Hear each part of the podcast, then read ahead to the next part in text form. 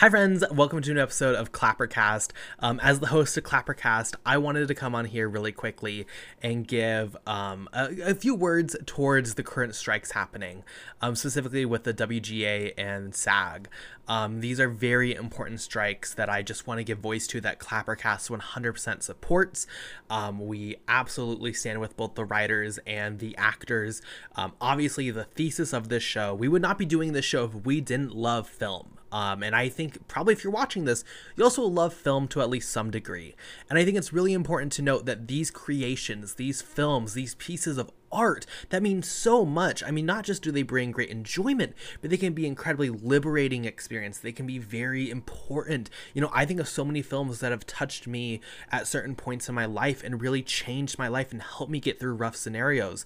These are perspectives that can only be told with writers and with actors. Without them, there's nothing.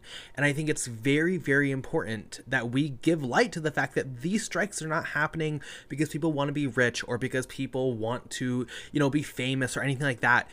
We need people to just be able to live, right? I don't feel like it's a crazy concept to say people should be paid enough just to live life. And the honest truth is that a lot of writers and a lot of actors currently do not make that money. Uh, residuals are not what they want. Um, this has been something that's happened before whenever there's a new wave of media, right? Media changes, Hollywood changes, the world changes, society changes. This is something that's happened before. Um, and with the rise of streaming, the world, the landscape of media has changed. And these demands are just asking that that gets fairly met to where these people who are creating these beautiful pieces of artwork can just simply exist and live. Um, so I just want to give full voice that we absolutely support these strikes. I highly encourage everyone to go look at what's actually happening. Um, use media literacy. It's been very strange recently how certain um, publications, certain people have been misquoted or using misquotes um, to possibly spread narratives.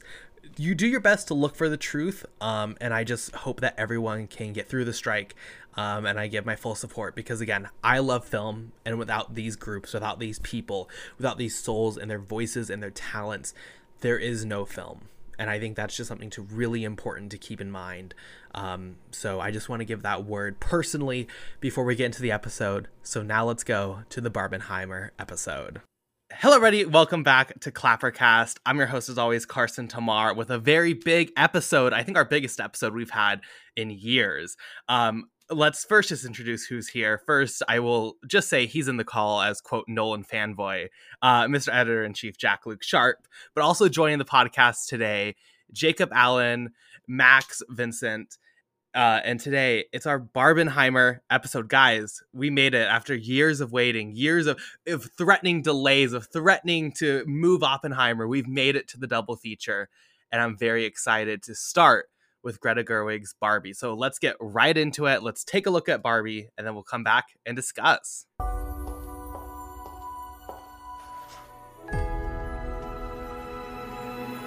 Hey, Barbie. Can I come to your house tonight? Sure. I don't have anything big planned, just a giant blowout party with all the Barbies and planned choreography and a bespoke song. You should stop by. So cool.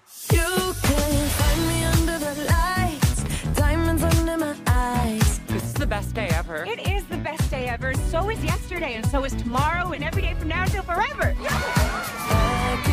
you guys ever think about dying? Okay, so I'm gonna start out because I'm just gonna be honest. I've been really excited for this film. Um, I, I think you know a film is special to me when on Clappercast, at least since I've been running it, we had a segment where we looked at the stills from when they were shooting. I think it's only happened for like two to three films, House of Gucci included, of course. Um, but one of those films absolutely was Barbie, Greta Gerwig's third feature uh, solo directorial effort, at least. Um, we preview this on the Patreon if you want to check it out. We reviewed Lady Bird, me and Morgan did in a very, very good episode. Um, but Barbie, very curious what this was going to look like. Greta's next step up in this goal of becoming one of the biggest female directors as far as making big mainstream um, films. And I will say personally, I think she knocked it out of the park. Um, I know we have a little bit of differing opinions here, but I mean, and take this with the Carson bias, right? If Mamma Mia 3 drops tomorrow, I'll tell you I'm giving it five stars, let's be clear. Um, but I think Greta Gerwig continues what I'll start with. is just how bold she is as a filmmaker. And this, in some ways, a lot of differences, not to trigger Jak here. This reminds me a lot of the new Matrix film in some ways, where you have this director who gets this chance, and obviously the Wachowski's more established. Um, but she gets this chance to make this film, and she takes this route that is so poignant and it's so venomous at times towards its own creators, towards Mattel, towards Warner Brothers. The Zack, uh, Zack Snyder Justice League joke here, I think, is incredible, but like cannot believe they put it in. It's almost like they're asking for a war, which I mean, I'll support. Um, those shout out Zack Snyder Justice League people for, for supporting me hating the Flash. I'll say you all were there for me for that. Thank you. Um, still not a good HBO special though. Um, but I really love Barbie. I think obviously the color is great, the production design is fun, um, but the story itself it goes back and forth from being this almost like childish, um, you know, simpler story, a simpler adventure, to this deeper like look at what it means to be a woman in the modern world, and obviously a perspective. I want to be clear, we're somewhat limited on this podcast to talk about today, um, but definitely something that I appreciated and for me, it gave Greta her third five star masterpiece in a row. In my opinion, it's the worst Greta Gerwig film, but I certainly enjoyed it. Um, so I would love to hear what the podcast thinks of Barbie. Yeah, so I going into Barbie, I wasn't like that excited about it until they started to reveal who was in it. Ryan Gosling would play Ken, and then there would be like a bunch of Barbies: Emma Mackey, uh, Issa Rae, uh, Jesus, who who else is in it? Alexandra Shipp, uh, Dua Lipa, Kate McKinnon, Michael Cera, Simu Liu, uh, Kingsley Ben-Adir. Um, Jesus, uh, the Doctor Who. I, I, forget. I forget the guy's name. Who else plays uh, the guy that, that, plays Doctor Who? Anyways, uh, so many people. Like every everybody's either in this film or they're in Oppenheimer, uh, and I really love this movie. I absolutely love this movie. Like every single second of this film was a terrific time. When it started, I was like, I don't know if I'm going to vibe with this very much because it's very, it, it, very much sort of, I, I guess, embraces the plastic um, sort of world of, of Barbie Land where, you know, Ryan Gosling, he, he tries to surf a wave and it doesn't work. but like immediately from that moment on, um, I, I had a great time with it. I, I, I love the humor. I loved how mature it was because I didn't know if it was going to be a full on, you know, family friendly affair or a more adult, older version type of Barbie movie. I mean, there were kids in when I went to see the movie. There were kids, uh, and um, some of the kids left with their parents because they realized that it was not for children. and that's probably why I love this movie so much. If it wasn't a, a, Barbie movie just made for small children, because there's there's like forty some odd Barbie movies, um, animated movies, whatever. Uh, they're all made for toddlers. But um, if uh, I don't know if I would have liked it, but because it's a film that pushes the boundaries of what's acceptable as a PG thirteen family uh, comedy, um, I loved it. I, I, absolutely loved it. I was surprised at some of the jokes too, the self aware nature of you know they're talking about um, aging or whatever, and they're addressing you know that Margot Robbie is not necessarily the perfect person to talk about this. Uh, and I, yeah, I, I, really like this movie. Had a great time with it. I, I have like there, there are no, there are no specific flaws that I have with with Barbie. I mean, maybe the story is a bit predictable, but did it really matter? No, it was it was great to go to a theater uh, to see the film with a sold out crowd. Holy shit! Every time I go see a film with a sold out crowd, it's awesome. People clapped during the movie and at the end of the movie uh, it, it, was great that um, we had this sort of unifying experience at the, at, at the movies. Margot Robbie was great. Uh, Ryan Gosling, incredible. Probably the best performance of his career. I'm not even gonna. This is a controversial statement, but this is the best thing he's ever done as Ken. And and Margot Robbie, same thing. I mean, Margot Robbie, it feels like it was the role she was born to play. Like from from from from from, from her beginnings to right now, it feels like it was the, the role she was born to play anyways, that, that's how I feel about Barbie. I think it's great that uh, we have such an audacious piece of work from uh, Greta Gerwig when so many blockbusters made nowadays suck. the Flash. So uh, yeah, there you go. Excellent. All yeah. right, I'll go because I'm, I'm I have a sort of a, a differing opinion of Max and Carson.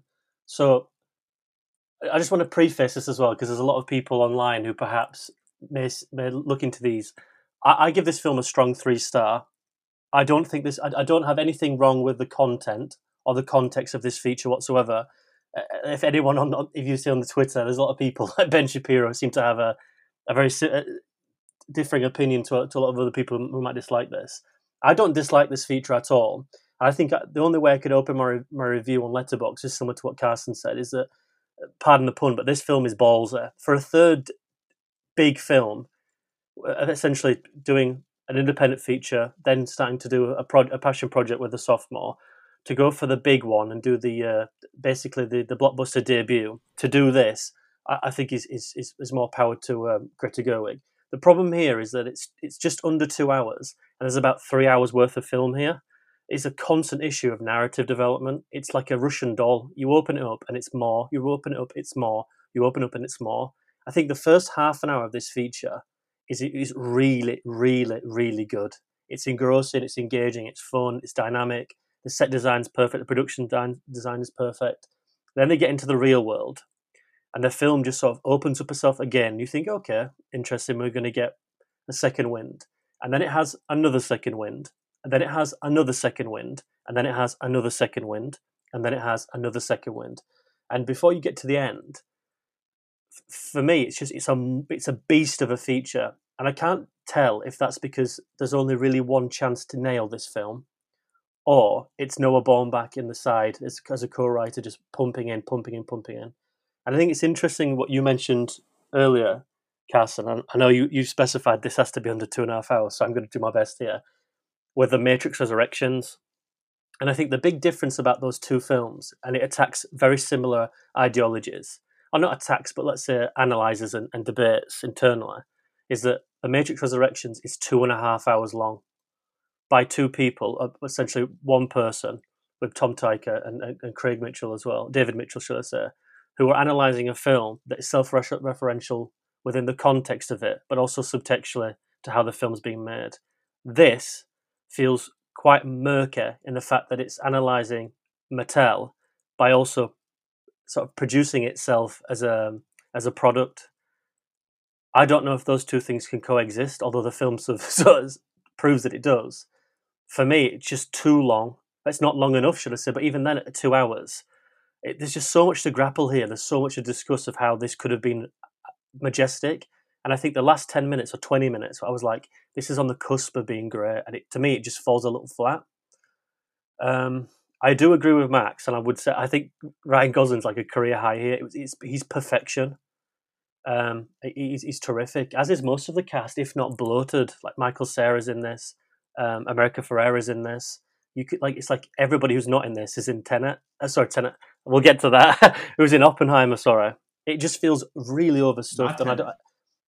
Yeah, I, I can't quite tell what what the difference is, but um, I, am sort of like middle of the road here. I, I, don't know if if anyone else would be able to convince me that this is truly a masterpiece. But uh, it's interesting that Max said very quickly about being in a packed cinema. Mine wasn't, but mine was full of children. Uh, not necessarily full, but like quite a few eight-year-olds, nine-year-olds, and I was in the back, in like lurking in the back. And um, this is a tough film for an eight-year-old to go watch. And I think that th- this film is quite broad in its subject matter, engrossing but very broad. If I took my nine-year-old daughter, uh, Jakob Flash would be a, uh, would be a perfect person to answer this, but I don't know how they would perceive this feature, if that would go over their head or not. So there's a lot here to discuss, and I think the uh, the only best thing I can say about this so far is that this will evolve and grow into something quite special as the years go on. But at the moment, I'm really unsure about it. Yeah, I, I kind of feel almost probably more with Jak-Luke on the there there are some kids in my theaters. Actually, one like Max said, we had a mom and a child walk out of the theater, but probably 20 minutes left in the movie, they walked out the emergency exit. And the, ah. you could see everyone go, Where's the fire alarm? And luckily did not go off, which is maybe a different problem. Um, I brought my Superior, Suspiria poster for Barbie Pink today. So got pulled that out. Need some Barbie Pink. Um, I completely agree that the first 25, 30 minutes, Barbie World, kind of this corporate expressionism, right? It's not completely, you know, you've got this great set pieces, the Barbie world. It felt like playing with a Barbie, um, stuff like that. And I, I just thought that is the best. You get maybe like the three main songs from the soundtrack, which I just thought they knocked out of the park. The soundtrack. It's, it's interesting too with the soundtrack. Two movies that have kind of done that now, brought in old music and new artists. Elvis, Baz Luhrmann did that with Elvis as well, and that that soundtrack just took off. So I really think that that is a perfect way to get into the zeitgeist and stuff like that. So I think Greta really has her finger on the pulse here of what people would want. I do also think um once we get to the real world it's right it's barbie world. Here's the matriarchy that it's it's this fun it's this inverse. Oh we made the world perfect. And then okay now we go to the real world where we get the mattel we get will ferrell and that's when it did start to lose me. I did feel as if the corporate side of mattel was the most undercooked um, especially once you get to the third act you go okay the kens really get their arc and the Barbies get their arc. But there's this middle ground of Mattel that maybe if they were going to do what they did. Um, but I kind of, some scenes, not no spoilers, but I would kind of feel like is almost Barbie in its flow state of um, the opening dance or the dance number, uh, the traveling through the world, the mal, uh, the beach scenes. These feel like kind of the play artificial Barbie and just that fun of the world and the sparkling they put around it. And that's that's when I was very invested, kind of out of my seat at some points. It's funny, you don't think that you would ever go, you know, out of your seat in Barbie, but there's a point where I kind of sat up. I'm like, oh, this is going to be fun. Um, I'll agree. I think Ryan Gosling is great. I don't. Um, I mean, he he kind of Margot is amazing, but I almost think Ken right he gets the fun scenes in the real world where she's got to deal with this kind of difficult stuff. So it, it is easy to walk away going oh ryan gosling's great. And i'm so happy for these two right? Because um what have they been known as? These two cannot open a box office right? Babylon amsterdam. Oh they're bombs and it's her fault which is like how how is that her fault? Um and then also you've got ryan gosling things like first man uh i mean La La Land does really well, and even Netflix's Gray Man was watched a lot. So I think like he is known by the public, but his other stuff in box office hasn't. And then these two opening it. I do wonder though with the kids. I thought it was going to be a little more mature, more adult. I think they did do a good job of not getting too maybe um I wouldn't say inappropriate, but just too much into like, oh, that's really crass or something like that. Didn't do too much of that, but I do wonder if a lot of moms and daughters, young girls, are going to see this movie and then they're going to tell their friends. they're like, don't don't take your daughter to this. Um, who knows though? I think it's so fun. I just love where we go. Um, I I don't know if it's something. I think y'all probably think this will be something that carries on a legacy. I think that Jak-Luke did say maybe you only have one chance. I definitely think they're going to get a second chance here. Um, who knows, right? But a sequel. I mean, with that money, it's. I guess it depends on who would. Does Greta want to do it? I I prefer her Little Women. Definitely, I I'm with Carson. I thought that was top tier. Um, but it's it's so fun. And yeah it does make fun of the corporate they even make fun of themselves a lot right? They're making fun of barbie and stuff. It is fun. I've got three sisters and my sister was next to me. She did not she did not love barbie which is um, funny. Um, but uh, i just um, we had i remember we had the there's this uh, dog barbie um, the dog toy. We had that dog Barbie toy, and I'm like, oh, I remember this stuff. And even because I'm like, oh yeah, y'all had it, and it's just funny seeing all that. And I'm sure generations to come probably remember older Barbies. Um, and it makes fun of too, right? The corporate and almost you see the how the cultures changed depending on what Mattel was making the dolls, which you see almost all the dolls in this movie. Um, it's like, oh yeah, this got discontinued, and you go, oh yeah, that makes sense why that would get discontinued. Or now we have you know, there's hundreds of Barbies now. There's not just one. And that's kind of where we are today. I will say that my last thought with the movie, I thought Margot and Gosling are great. And then from there, the ensemble starts to drop off exponentially at how much screen time each person gets. I felt. I thought Michael Cera was really good. Um, Simu Lee, um, I might be mispronouncing that. It's been a minute since I've heard his name in real life. Um, but I thought he was so good with Gosling, kind of this, um, you know, just this like bro. Yeah, they're just bros. Um, and but the Barbies, I thought there there was some right. We got the president. They're they they are kind of the ones that are pushed to the side, but they they help round it out so much. So I, I I had fun. I didn't think it captured me as much. I think it gets messy by the end. Just of there's a lot of work to do at the end, a lot of themes that we get to go through. Um, but anytime we're in the Barbie world, I I, I was enjoying it. Great set design. So uh, I'll I'll leave it at that. I think, yeah. I mean, my theater liked it, right? I'll also throw America Farah out there. She really impressed me in this as far as talking about Mhm. the ensemble, especially she has a monologue in there, which comes, I'll admit, like a little bit out of nowhere and is like kind of awkwardly placed. But I think like when she goes to 10, she's able to get to 10. Um, but I completely agree about Gosling and Robbie. I mean, Margot Robbie uh, uh, putting blinders on to like Amsterdam and stuff. Um, what a fucking career. I mean, every time I see her on screen, Mhm. it's like better and better. I'm like, oh, I Tonya, incredible, and then it's like Babylon, and it's like, oh, amazing, and then like Barbie, she's incredible. I truly, I think if you think Margot Robbie's not one of our best working actors today, regardless of gender, regardless of any specificities you want to give, like I think you're crazy. I think she's absolutely one of our finest working actors. Um, I, I think there's a lot to get into as far as what you guys have talked about. I think the Mattel stuff is interesting because I think that's where a lot of like the comedy. I think that design of Mattel and like they get a call from like the FBI or cops or whoever, and it cuts and it just shows, shows how lifeless Mattel is. I am curious what the limitations were on that because I agree that is the most like underwritten narrative throughout the film, especially Will Ferrell uh, and his posse of men. They're a presence in a lot of the film, but they don't really get a lot to do until they kind of show up at the end. Um, I am curious what limitations they had on that because you can't really have the narrative be like, oh, a woman's now CEO, because in real life, a woman's not CEO.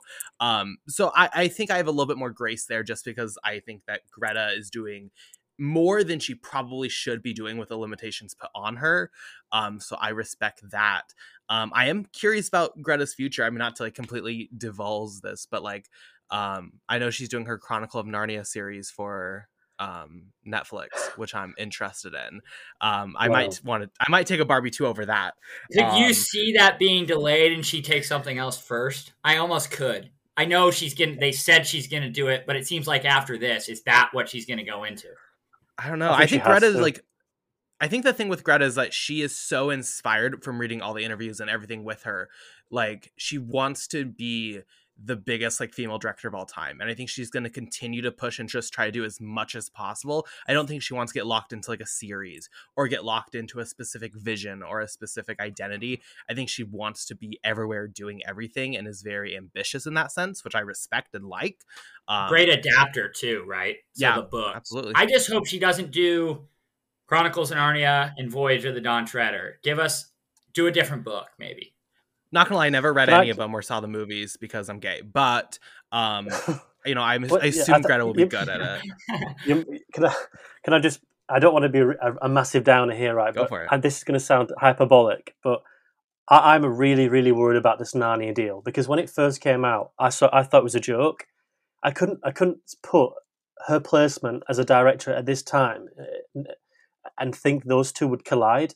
And then I've watched this, and it's become an enormous success. And not to throw back here into history, but I have I have massive concerns that this is going to turn into another Michael Cimino. I think this this is Greta Gerwig's Deer Hunter, and the Narnia film is going to be the Heaven's Gate.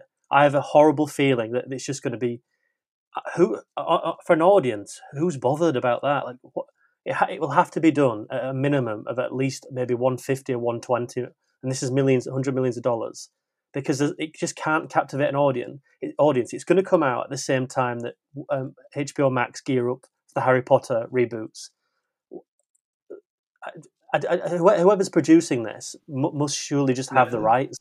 Yeah, yeah, exactly. But th- th- there must be people behind there with with a with stacks of wads of cash in the in the back pocket because those things to me don't correlate whatsoever. It just feels like a massive cinematic dissonance. I, we've I've seen this throughout, the, and and everyone here will have their opinion. Don't get me wrong. I'm just in mine. I just think that this happens quite a lot, and it's it's this from, from Little Women to Barbie is a major jump on a cinematic scale, not necessarily with with narrative and not necessarily with thematics, but to jump from that to to work under Netflix and to see that there's only what three directors I think who have gone there who have actually been able to get, captivate a major audience with having a highly critically successful film. I think what I don't necessarily see what, what she might be able to achieve there. I hope she goes there. If she does do it, she she she beats it out of out of um, the hemisphere. But for me, it's imperative that she goes to make a smaller film before that. Go make another Ladybird. There's nothing wrong with that whatsoever. And I think that it will bring after the the, the strike as well. It will bring back down boots on the ground, and maybe maybe just give some more direction because these jumps are huge and I just worry that these net, these Netflix creatives will just fucking shit the bed with it. They really will. I just don't see a future where they're highly successful. Maybe we'll come back to this in, in five years, Carson, and, and I'll, I'll be made to eat my words. But for me, that that's such a worrying, worrying prospect. It's unbelievable. But it's interesting what Jacob said um, about the box office bomb stuff because it's very funny these two haven't had that yet, have they? Birds of Prey didn't do particularly well, but we go back into the the um, DCU issues. Ryan Gosling sort of turned into the next Michael Fassbender, where everybody seems to like him and appreciate him, but he just can't get anything off off the uh, off the table with, with lots of money. So it'd be interesting what these two do next.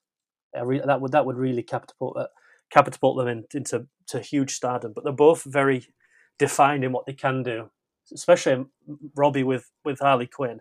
She can't really take on much more within with a with a franchise, but he's he's he's fair game. I've got a horrible feeling that he's going to be in the next Fast and Furious as well. I think Keanu Reeves is going to turn oh. down. I think he'll do it. He'll do the Hobbs and Shaw re, um, thing. Hey, yeah, if he, he does it to fun well. Nice Guys too, I'll be here for that. I'll just say. Well, we can, got, we we, we, we have hope. There's a Wolfman. He's got a Wolfman. Yeah, I think that's dead. Lined up. He's that's got dead. a the writer of um, the Fall Guy, the Martian. Like there's he's got a ton of things lined up, but what will he actually pick? And then two. The fact that we've Netflix not heard anything about Wolfman, and that was literally our first episode of Clappercast in 2020. We talked yeah. about it. I would say it's probably not it's happening. no, Nolan's made two not. films in that time. One last thing about yeah. the Netflix thing, Jak-Luke, um, Baumbach probably introduced Netflix in her. I mean, they know her, but he's got he's made two movies now with them, so I wonder if that's where that came out of. Uh, yeah, movies, I, I, I, don't. I, yeah, I, I, would I would probably agree with you. But I think there's also T- Timmy, Tim, young Timmy Chalamet with with the King. So there's there's a lot there that, that makes sense. But um, who knows? I just I just feel that that, that to me is just one step too too big. You know, I, I, am going to come back to this later because I Carson with the films we've been watching, but I could really have seen John Waters pick at this and do a really good job. So it's interesting that that Greta Gerwig's taken this and really made it her own as well because this film because I remember when this was meant to be made in was it 2015 with Amy Schumer, which would have been a, a very similar film, but the execution we, we can debate. But um, I think this was, was this was always geared up to be quite like a self-referential, um, you know, the snake eating itself type type of venture.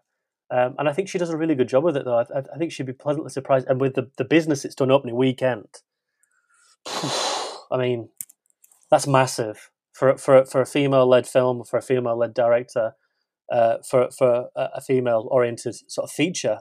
Um, again, but it is it is sort of multifaceted in, in how it sort of dissects itself and looks at uh, uh, uh, you know gender norms and gender dynamics and does does sort of cater towards the the, the toxic masculinity.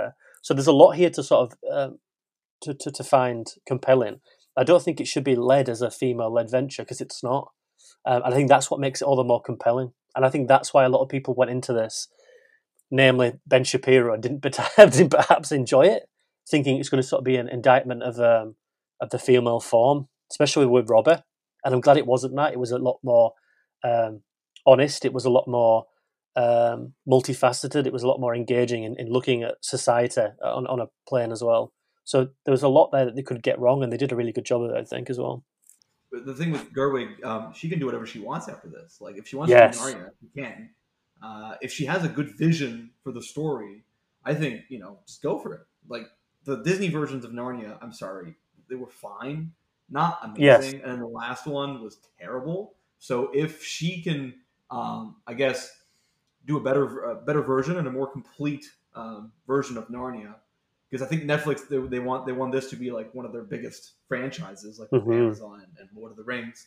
Uh, I think I, I think I think she's, she's a very good fit for that world, and you know uh, she can really balance out in Barbie especially. She balance out balances out large scale you know set pieces with more intimate character driven mo- moments, specifically in the end uh, where Barbie um, you know starts to, to, to find out more about, about what it is to live.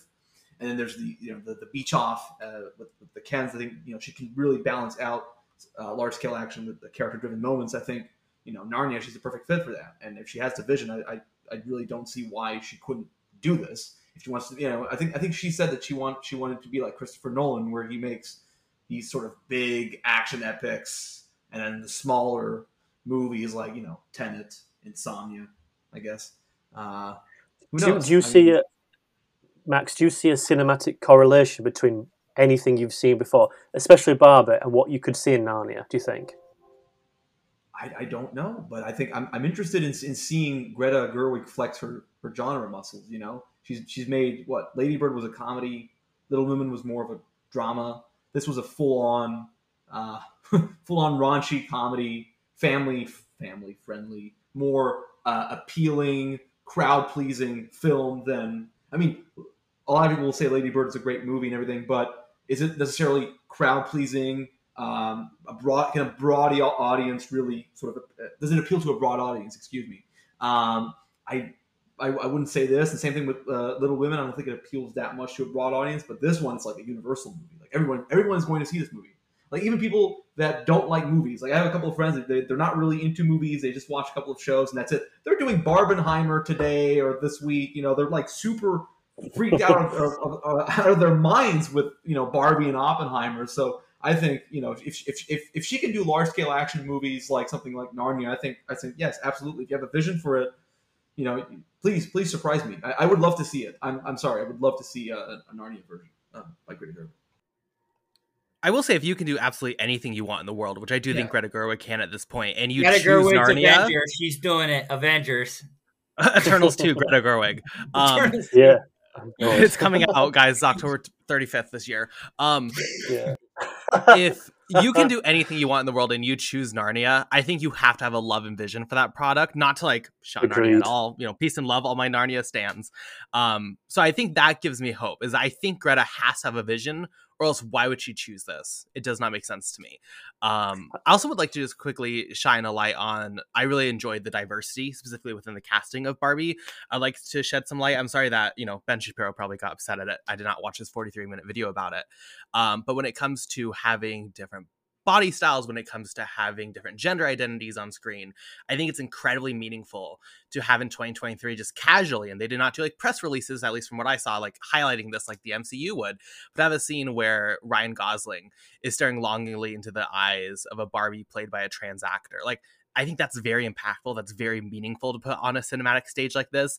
And I really appreciate that. I really haven't heard that much backlash. Maybe because they're all pissed off at everything else the film is saying about women. But like, I don't know. I really appreciate that. And I think that, again, when it comes to Greta and just like in every one of her films, maybe Little Women a little less, there's just this constant sense of like boldness. Like she goes for it and she stands for like, you know, what she believes in. And I appreciate that it seems in the studio system where so many get torn apart. And we can talk about everyone who's gone to Marvel or any most you know directors when they get a bigger film, it just like falls apart. But like I don't know, so far Greta's nailing it. Greta's sticking to like her style to what she believes in, and like I really appreciate that. It takes someone special to work in the studio system, I think, and so far so good for Greta.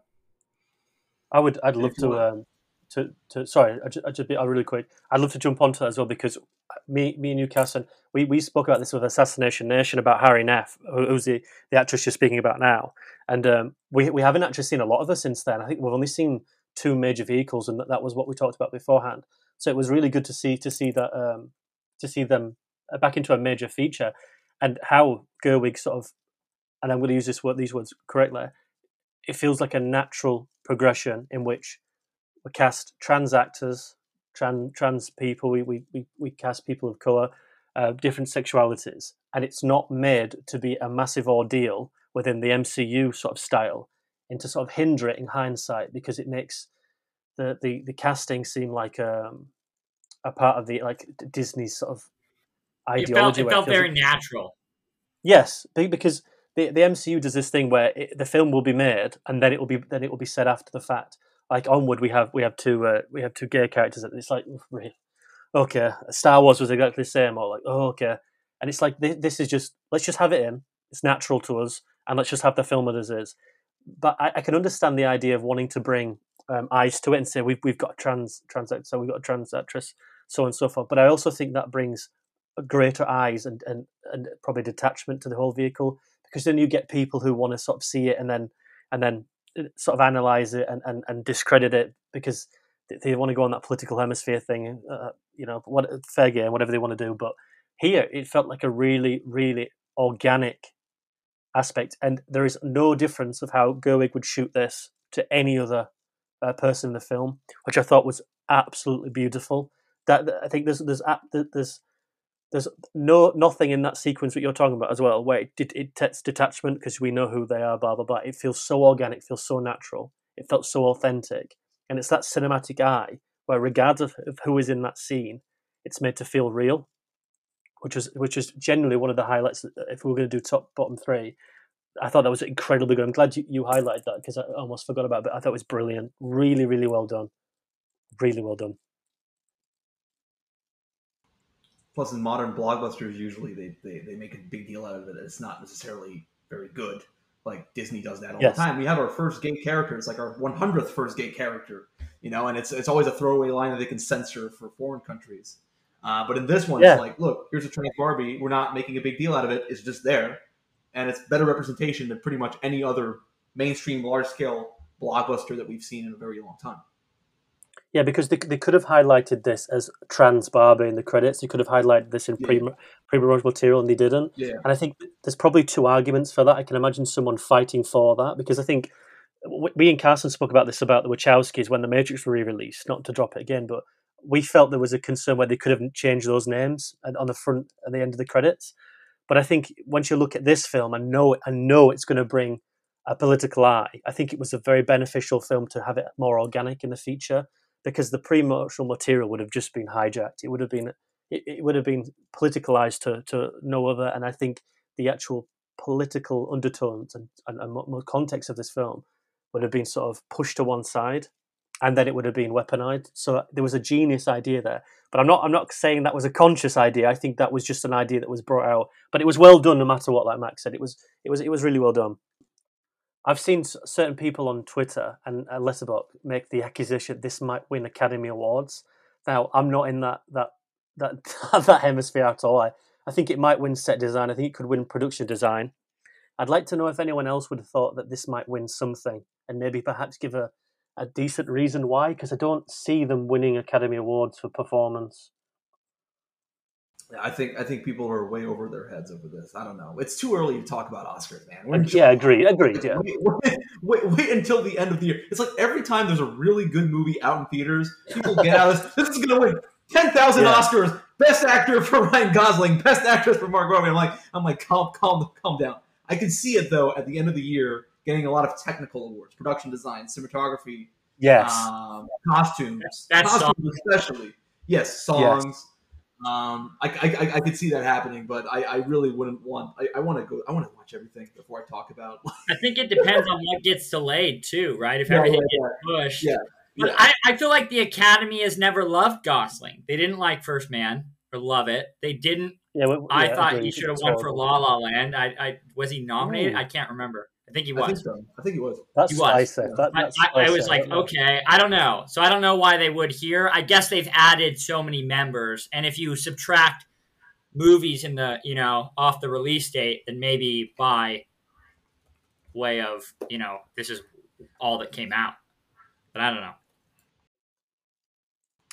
I, I think with the strikes and what's happening with Dune and what's going to happen with quite a few other features, I think with, with the boom that's Oppenheimer has happened as well with Barbie, I think the Academy will Academy will be quite uh, distraught not to publish these two as the thing of the year.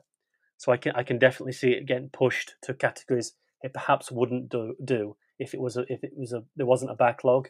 But I would just be quite wary if this were this won any lead actor, lead actress. I don't think it's there at all. I don't think it's there for support. I can see a world where Michael Cera gets nominated. I just it frightens me to death.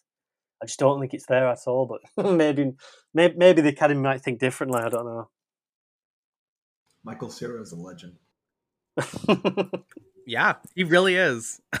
He's good in this. He's very good. Um, Alan. Would it be adapted or original screenplay? I think it'd be adapted. Technically. I could see it it's based sneaking in that because sometimes that category, the adapted ones are sometimes hard to, you know, Logan maybe something like that. It gets Mm, in that's there. true. But I, I think I agree with Jak-Luke. I, it would kind of be a really the the Barbie, but you're right. I mean, you and know, also I- I with think Max, I- it's it's a year out essentially. I think it'll do well I at Golden Globes. Obviously, I think this is going to be nominated, probably win comedic at the Golden Globes. I'm sure it'll do well with Yes. credit groups. I'm sure they're going to send out a bunch of like really fun. I'm sure that I'm Kenough uh, hoodie will be sent out to critics, Mm. so critics will vote for it. Um, I don't know about Oscars. I, I'm very conservative when it comes to my Oscar predictions. I was someone who, until the day it won, was doubting everything everywhere all at once. This is still straight white men voting. Let's be very clear. There's thousands of them Mhm. out there um, voting for the Oscars. Um, I don't know how many were enticed to go see Barbie, um, but we will see. Hi, friends. I hope you're enjoying this episode of Clappercast. I'm going to interrupt very quickly just to remind everyone that if you want more Clappercast, you can go ahead and subscribe to our Patreon. Every month, we do a bonus review only on Patreon. It's the only place you're going to find it. So far, we've reviewed Portrait of a Lady on Fire. We have reviewed Lady Bird. That just went up. If you want us to hear us talk about um, more Greta Gerwig, that was a really fun episode. Next month, we're reviewing District 9. The month after that, we're reviewing Luca Guadagnino's A Bigger Splash. A lot of fun content on there. We have full feature length commentary tracks. Me and the good Alina Falds. We watched Murder Mystery and we watched Sonic the Hedgehog. You can watch those those films with us. Um, we also uh, are having a bunch of archival content get added to that very shortly. A lot of our old classic Clapper casts episodes um, that were behind a different Patreon are going to be added to our Clappercast Patreon, so it's all going to be on there. I think that's some of our most iconic work. I'm going to be honest. If you don't know, we reviewed a ghost story and we literally ate entire pies. We did a pie eating contest in honor of that film. If you've seen that film, you'll know what I'm talking about. If you haven't, uh, you're probably gonna be really confused about the correlation. Um, but I think that was like probably our most iconic moment and it's gonna be on our patreon so only for like two or three dollars a month you can get access to that and more fun bonus content if you're interested in that the link is below it's everywhere on our social medias um, and i thank you if you joined us on patreon because not only are you getting that bonus content um, but you are also supporting the show and supporting us talking about film and doing what we love. So thank you so much for those who have joined already um, and i hope to see you there if you haven't. Uh, so back to the episode. One film I do think will do really good at the Oscars is Oppenheimer. If we want to transition over to Christopher Nolan's newest effort, um, I think that probably is going to speak to the white men a little bit more, and I'm so excited for us all to talk about it. Let's take a look at Oppenheimer, and then we'll come back and talk about it. Wow, we're doing it twice this episode. That's fun. We're in a race against the Nazis. And I know what it means if the Nazis have a bomb. Have a 12 month head start. 18. How could you possibly know that? We've got one hope. All America's industrial might and scientific innovation connected here. A secret laboratory. Keep everyone there until it's done. Let's go recruit some scientists. Okay, Christopher Nolan Clappercast. It's a history we have. I would say our first era of Clappercast, I would be say is defined by Christopher Nolan and the release of Tenet, um, and how you pronounce Tenet, because there was a lot of debate on that leading up to the film. Uh, you know, I'm coming to you, Mr. Editor Jeff, uh, in Chief Oh, Jack fuck. Luke Sharp, because we've done just, I think, possibly the most podcasting anyone's ever done on Nolan. We did exclusive, uh, uh, intense podcasting and references to Tenet. We had, a, I think, an eight-hour recording where we reviewed every single Nolan film for a Patreon, and that went on Mhm. endlessly. Um, and now we have a new to- Nolan feature. So I, of course, have to ask you first, uh, Jak. What did you think of Oppenheimer? So the, the last time we spoke about this, we, we spoke about Tenet, which I think I, I, he always gets me in the cinema. I'm always. But anyway, Tenet came out in a very difficult position for a lot of people during COVID. It was the savior of COVID for a lot of people. Um, it, it, it, probably was for a lot of students as well. So I'm not going to diss that. I walked into that film. I enjoyed it. I walked out of it, and, and every time, uh, every minute that passed was a fleeting reminder of why I didn't like it. I was very, very worried going into this, knowing it was three hours, because I thought if I don't like the first hour, I'm going to sit there for two hours and just squeal to myself. Um, I am so happy to say, like everybody else is, I think this is his magnum opus. I think it's that good, but I don't think it's as good as what people are thinking it compared to um, other contemporaries. This to me felt like 2001 meets Citizen Kane. It was just a powerhouse of two ideologies, two converging uh, ideas coming together to make a film about experimentation and extermination, and it was horrendously horrifying um, th- throughout its running time. It was uh, a roller coaster of just intense, intense um, human psyche sort of investigation. I think Murphy was incredible at doing that. Uh, there are a few things that I'm sort of here and there on, but for for a three hour roller coaster, I don't think there's one director living today who could have done that film as good as Christopher Nolan. I think it's a ma- masterclass of a connection between image and sound, only ever probably seen like 2001. I think it's that good. I think anybody comparing Interstellar to that film or any of the Dark Knight work, I think this Oppenheimer is his work, just like Inception was. It's his film. It's not based or or or burdened to any other prehistoric piece of, of feature or cinematic venture. Um, it's his through and through. And I thought it was an incredible experience. I took my dad to see it. I took my dad to see Indiana Jones, Mission Impossible, and this. And we went to the half nine showing because we got out one. So I was like, oh, this is going to be difficult for him. And he was just glued. And I, I felt the same. It was packed. It had, it, it, it had so much energy in, in the feature. It was just an outstanding cinematic experience. One that I don't think will travel very well to um, Blu-ray or, or home video, unfortunately, because it is just that spectacular venture. But I don't think he'll ever make a better film, and I'm going to say that with uh, hand on heart. I just don't think he will ever. I don't think he's ever made a better film than this.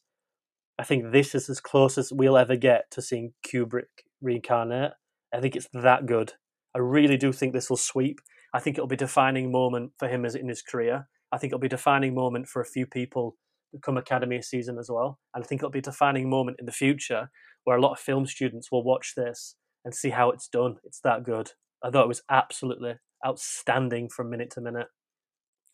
Incredible, really incredible. Jacob, I see you've like taken out the notes. Do you have? Do you want to go next, maybe? Yeah, I can go. Yeah, I, I got a little notebook. I was I was writing it down when I was watching Oppenheimer. Um, yeah, I was lucky enough. I caught it in 70 millimeter IMAX at Universal, so I was able to do that. Um, it was awesome. I have heard though, there's all, the poor projectionists because they're getting all these complaints. I think a lot of people that have never seen anything on film are going, "Why is it flickering?" Um, look, if your digital screening is flickering, that's a problem. That's the light bulb. If your film is flickering, that is perfection. Um, every grain, every um, but he really plays. Nolan really plays with um, help me out. Aspect ratio really plays with the aspect ratio to the point where it's like you walk in a room, it's in IMAX. You go into the room, it's like you know normal um and it's every cut and stuff like that. So i thought to me this is it was interesting. Oh this is nolan's first biopic. This might be his most normal movie. Um that's probably dunkirk after i saw this um because this is nolan at the height of his cinematic powers. Um so what i think about that right? There's not there's no cgi um it's you know we get these and two how the bomb is throughout the whole movie. You get these acts um it's in his head and we see the visions of you know the the protons and stuff in his head and then the trinity test site um, which i was fortunate enough i was able to visit the trinity test site earlier in the year um, and so we went there and seeing that in person there's definitely a humbling you you come away very humbled, right? Because you know, wow, what happened here and all that. But then also there is this: the town's not there anymore, but the ranch house, which I believe is the one um, that him and um, help me out, actress move into his wife. Emily Blunt. Emily Blunt. Emily Blunt, who gives a good performance. I, I thought she was a little undercooked in it as well, but she she gets her she gets her moment in there. So they move into the house, but there's there's something so casual about it too. You see all these pictures, and there's a there was a pool that they were swimming in. Um, there's this guy, there's these guys, they're all wearing cool glasses, shirts off, and you're like, well, okay, this is simultaneously the biggest thing in the world and also kind of very casual, which maybe kind of is shown with Jack Quaid on the bongos of how they were also having fun at the same time, just in the sense of our hero of this movie or um, lead of this movie, Oppenheimer, gets to, right, he becomes the mayor of this city. I did think where it loses me, I thought the script is, I, and I know Nolan is always going to go uh, it's not going to be linear. It's always going to be nonlinear. It's going to be cut up. It's not even that I had a problem with that. It's that each act feels very separate. And I think for where the movie goes, this turn of, oh, this is where we're going now to the post bomb um, life of Oppenheimer, I it seems set up to invoke shock, maybe a twist per se. Um, not that you can really spoil this movie, right? But it is, um, and that is where I was like, okay, this is not his finest script. I think it lacks the emotion there too. I felt the serious weight of the bomb, and you see that too. It's it's inside of him, right? The, these recreations of the explosions in his head. I thought that was just the best the movie had to offer there. It was, I mean, it was so visceral. You're in his head. He's he's in an area surrounded by hundreds of people, and it's he's just he's lost, um, and it's weighing on him. But I really just thought that each act and this idea that we're seeing subjective with color or through Oppenheimer's view, and objective or the historical view through um, maybe Robert Downey Jr. Um, I think that for where it goes, it wasn't totally it is interesting because there is this sense of we're not being told the truth by anybody. I think even oppenheimer says this of like finally someone says the truth but then even he later right he's weighed down by this bomb but he can't wait to try to get back into congress or helping out with the politicians right? And he it, but this is a true story. And i do think it is I agree with Jak-Luke of where maybe this is the only guy that can do this, Chris Nolan, just because, right? They said Dune was impossible to adapt. This is the impossible film to adapt. And then we're seeing that right now. And maybe American Prometheus is the impossible story, the weight of it to truly convey it all to adapt. Mm-hmm. But I think it lost me. There's also, there's some cheesiness here of the first time that the I am I'm become death quote comes in. I was like, okay, what? And then two, um, with the president as well when they're talking. Um, there's just some throwaway lines that are almost as a joke or maybe to make it a little less unserious. And I thought maybe that's how I read it. I, I it, at points it loses me. I think it's not his greatest script. I think he throws himself into it fully, and you get Nolan right? I think it's at the height of his cinematic powers, but I, I don't want to go on forever because I'll just get in this non-linear loop of Oppenheimer. But I will say I walked out of it. It feels triumphant. You can feel, oh my gosh, the the sound design. And Göransson's score too, just so good.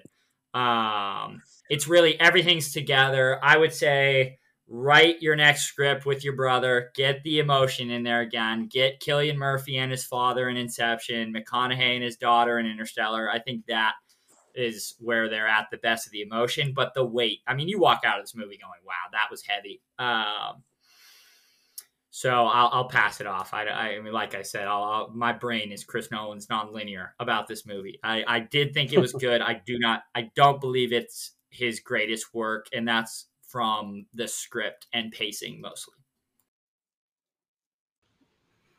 I'll quickly hop in because I actually agree with you a lot there, Jacob. Um, so I do think the film is good. I think especially when it comes to performances, like second to none. There's multiple performances in this. I mean, throughout that, I would say like award worthy. Definitely one of the best ensembles of the year. Special props, not I'm saying he's best in show here, but like Matt Damon, again, similar to Margot Robbie, every time I see him between this and Air, especially this year, I'm just like, this guy's amazing. Like this is truly one of our best actors working. Um, I also like that you mentioned the 70 millimeter flashing. This is my first time I think I've ever seen a film on film. Um, I got a cute little like thing for it, but I was definitely there like for the first 10 Oh, minutes, like, why is it flashing? I was like, this is a lot, but then I got used to it.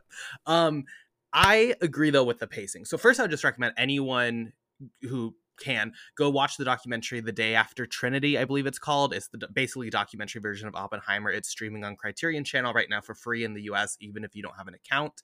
Um, it adds a lot of insight behind what life was like at the um, town they build and such like that. Um, but there's a point in this film, about two thirds in, I want to say, where you get the Trinity test and you get Hiroshima. And I think the big misconception a lot of people have with this film, and this is not the story of Trinity. This is not the story of Hiroshima. This is the story of Oppenheimer. And I think if you go in to the movie not expecting that or not necessarily keeping that in your mind, it's really easy to get lost in the emotional stakes of the especially the aftermath of Hiroshima and the speech he gives and just like this fucking incredible like dark just devastating scene where he really takes in the weight of what has happened. And I think it's really easy to feel afterwards like it's hard to care about Oppenheimer because when you get introduced to death and destruction on this level, this many lives violently just destroyed, I mean, literally obliterated with their town. I think it sometimes is hard to then go into basically a courtroom drama about this one random guy who's like, the the drama is that he's losing his security clearance. It's it's not necessarily comparable. Nolan, I think, works to bring it back, and by the end, you're hooked again and you're interested again. But I think it's hard for me to go and in a film that plays around with narrative and time so much. I feel like it would have been really easy to reschedule this and just have that Hiroshima moment be the last part of the film, and I think it would have worked better. Um, but definitely, I think it's a very fine effort. Definitely way better than Tenet. Um, but I guess those are my quick opening thoughts. Max, what did you think? Uh, my worst enemy is uh, Christopher Nolan and uh, sound design because uh, it, Dunkirk was fucking loud, and uh, Tenet also. I went to see Tenet in IMAX. You know, first movie after the lockdown, everything. Jesus Christ, couldn't understand a single piece of dialogue.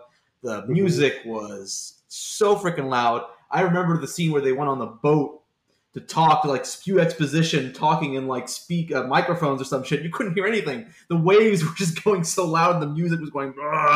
And so, when I went to see Oppenheimer, I brought earplugs. I don't know if you can see those earplugs because I went to see it in IMAX. Uh, not IMAX 70 millimeter. Uh, unfortunately, the cinema that I went to got rid of their 70 millimeter projector after uh, Interstellar, which I did see in 70 millimeter IMAX, and it was incredible. Wow. And I only found out about this um, a couple weeks ago. Actually, I inquired about if Oppenheimer was going to play in 70 millimeter IMAX. They told me no, no, the, the projector is no longer there. Anyways, so an IMAX, uh, Xenon, digital, whatever, uh, and I fucking love this movie. Absolutely love this movie. um, the it's it started when the movie started. The sound design, I went, oh shit, it's gonna go really loud, and it did at some point go very loud uh, during the uh, Trinity test uh, explosion. But most of the dialogues were uh, you could you could hear all the dialogues. That was great because it's it's a dialogue heavy movie. If the music would just overpower the dialogue, I would give this movie like one star or something like that. I don't know, man. I I, I just I feel Nolan's sound design is just terrible. Even if he has an explanation behind behind it, I just yeah, I I, I don't vibe with it. But this is an incredible film, spectacular in every sense of the word. It is. Um, I, I said this um, in my Letterboxd review and in my review that I wrote for the cosmiccircus.com. Monumental, monumental, astonishing, towering piece of work. This is, in my opinion, Nolan's best movie. My controversial um, take on Nolan was that The Dark Knight Rises is his best film, uh, which, yeah, some people don't agree. But um, I saw this film at a very impressionable age in a theater, and my mind was just blown. And I rewatched it um, during uh, COVID, and it was still just as amazing. Um, and but this blows it out of the water. No pun intended. Blows it out of the water. It's amazing. absolutely amazing. I mean, Cillian Murphy, he's been in Nolan movies for so long, but he's never acted in a lead role. Just incredible. It, it, it almost feels like Christopher Nolan always wanted Cillian Murphy to lead one of his films, but didn't find the right role for him. And in this one, he's like, "Yep, you are the only person that can play Oppenheimer." Um, he is just riveting, and it's been a while since we've seen Robert Downey Jr. act in a movie because you know I- he's great as Iron Man. Like, don't get me wrong, but he's not acting; he's just playing himself. Uh, Is this Dolittle erasure? Hold on now. don't get me started on Dolittle. That movie is fucking horrible. Um, it was one of the last movies I saw before the world shut down. I saw it at the same IMAX theater, by the way, and I went, "What is?" Going on?" uh, but like, like to, for I think this is the first role Robert Downey Jr. has act like actively acted in since like Tropic Thunder or Kiss Kiss Agreed. Bang Bang. Agreed. Um, like even Sherlock Holmes, he plays himself, but like in this one, he's just absolutely amazing. And I would I would even say this is the best thing he's ever done in his career. Same thing with Cillian Murphy. Like he is just Wow. so captivating. And the movie has a lot of characters and a lot of moving parts. Oh yeah, Zodiac is also very good. Um, Josh Hartnett, Benny Safdie, Josh Peck, uh, Jesus, Kenneth Branagh, Gary Oldman as President Yes. Truman. That scene is bone chilling. He's in the film for like five minutes, and he just completely obliterates. Like people talk about showing Hiroshima and Nagasaki. I'm like, why would you do that? Why would you show these horrors when it's you know it's unfortunately not about the the victims. It's about Oppenheimer, and Oppenheimer never saw these horrors. And it's far more terrifying when he goes to see the president that talks about these horrors with with with, with, the with a sort of nonchalant eyes. He's not necessarily he doesn't necessarily care about any anybody that died. He's just like, yeah, I pushed the button, whatever, you know, it happened. Don't let that crybaby uh, in here ever again. Uh, it's far more terrifying than seeing these horrors because they don't necessarily care. I think there was the a general early on in the movie was like, yeah, we're not gonna we're gonna take Kyoto off that map because my wife and I went on honeymoon Yeah. there. And it's like Jesus, and people were people Yeah. were laughing like in the theater. I'm like that's not that's not funny. Like that's this, Yeah. is, this is probably literally how it went down, and it's it's so scary. It's it's it's it's I literally when the movie ended, my heart was pounding so like so fast. My body was shaking, and, well, I, I, and I and I never had this visceral reaction in front of a movie in a very long time. I don't even remember like when was was like I was couldn't like physically speak like after a movie. I, I went to see the film with a, with a friend of mine, and he was like, "What did you think?" And I'm like, "What what do you want? What do you want me to say?" Like I just you know I I, I, I, and I still sort of haven't necessarily processed the whole thing. Still, like I'm still like in the middle of going, "Wow!" Like this movie is is is, is absolutely monumental. Uh, Christopher Nolan, um, he's he's made some of the greatest movies ever made, but this, I think, you know, structurally, the editing is stunning. Just absolutely, just you, you get a sense that he, he wants to tell us the, story in a in a non non-linear way, but it's just you know it, you you you you you easily associate what he's telling in Strauss's perspective versus Oppenheimer's, and it flows very well. And the IMAX photography, uh, I'm like, uh, can you do a three-hour talking? I guess 95 talking biopic in IMAX. Yes, you can. IMAX is great for anything. Like I'm, I'm an IMAX shill. Okay, I don't I don't bootlick for any studio whatever. But like IMAX, I'm going to shill for IMAX like all the time. I've seen like over hundred movies in IMAX. I think I don't know if you can see back there. I've got a letter from IMAX like on there. Uh, yeah, so I'm like I'm like a I'm like an IMAX fanboy. Um, the Trinity test is possibly some of the greatest use of IMAX photography, IMAX 1570 photography I've seen and possibly ever. The way that Nolan captures the explosion, you know, before we get to hear what that explosion sounds like, and I did put some earmuffs and did absolutely nothing. Uh, it's just it's just incredible. I, I, I my jaw was on the floor. I, I it's been a while since I've seen a Nolan movie that I just loved so much, but I'm, I'm so glad it was, it was it was that one and that he completely knocked it out of the park anyways, I, I think I rambled for, for, for long enough, but yeah, it's an incredible movie. It's one of my favorites of the year. It's not my favorite of the year. That still goes with John Wick Four. That movie just blew my mind, blew my mind so so much. But uh, yeah, this is probably my second favorite of the year. I think if the fall slate dries up because of the strike, this is going to win Best Picture, of all the awards. 100%. Hey, we're covering John Wick 4 in a couple months. I hope to see you there. Um, I'll just quickly, just throw in very quickly, as you're talking about the cast, I also want to give props to Rami Malek for having his third Yeah, yeah. good performance in his career after Night Oh, Museum God. 1 and 2.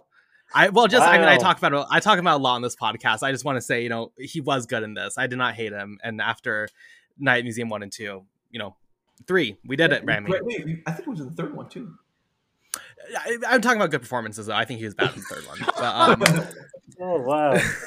valid. Though. you know, I, I, I was like, I, I, even myself, I was like, is he not going to let him speak? This is quite ballsy to do that. Academy Award winning lead actor. And then he gets the final sort of damning verdict. I was like, that's a choice. But there's a lot of choices in this film, which I think are very interesting. There are, there are a few missteps. I think Florence Pugh is done so dirty here because that, if you ever read about that character, that character is fascinating. It's a very internally destructive character. Uh, In real life, it was a, I think it's, it's Jean Tatlock who was struggling with her sexuality as well. So she didn't know if she was bisexual or if- she was gay, but she was she was um, uh, coupling with Oppenheimer. He proposed to her twice. Um, she said no both times. There's so much more energy and power in that that relationship, which could should have probably should and could have been brought to screen to give that momentum when we finally get a certain scene involving her character. How he shoots that, he shot it three times. I don't know if anyone noticed. He shoots it that it's a suicide. He shoots that it's an accident, and he shoots that someone killed her. I thought was genius. Is that it layers it three different types of setup, posts uh, posts it all together, set, cuts it together. I thought was really well done. The biggest concern I have in this film, and it's the it's the nature of the beast, and it's unfortunate the same thing that happened in, in with the Last Jedi is that it caters to one scene where we get to that whatever that stupid planet is where Benicio del Toro's there, whatever it is. But the film has to go there, and the film has to leave off from there. This has a similar issue where it has to go to Einstein, and then it has to deviate from Einstein, but it has to keep that integral sequence as a factor of what this film is going to say and what it's what it's about to say. I think that, that to give more power to this film, it would have had, had him as a third party, was off screen. Say the name. Everybody knows the name. Everyone knows the power of what that that, that man uh, had. Uh, uh, that man crafted for for the, the human species. So to just have that name works a dime a dozen. But to integrate him into the film as they do the first time on the lake and then cut away with Strauss walking up and never knowing what they actually say to the end, I thought was really well done. But then we meet him again, and then we meet him again, and then there's one time where Strauss is put into or into gets out. I think it's Murphy gets out of a car or whatever happens, and the car moves away, and he's just stood there, and I'm like, this is just going to get memed to death there. And there's another choice where they do the same thing with Kenneth Branagh when he's brought in as well, which was like that's a very strange choice to block that scene. So I think it is going to get mean to death. But it's interesting because you you could argue that he actually reiterates quite the same scene in just different types of um, cinematic styles. You know, we, we get a man who steal who, who who really really finds it difficult with that moral compass because he because in his heart he he he knows that well what's going to happen to this is going to be terrifying, but in his head he knows that he's going to make make a major scientific breakthrough that that you know he, he's waited for years to, to, to make him probably will define the rest of his life.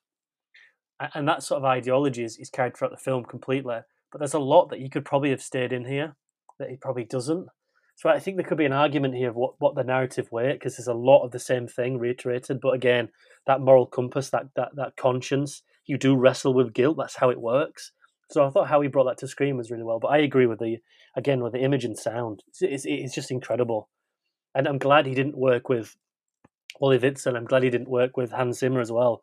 These are two that are, are lesser known um, people within this cinematic community who are now going to get a, a bouquet of flowers because it's outstanding. It's really well done.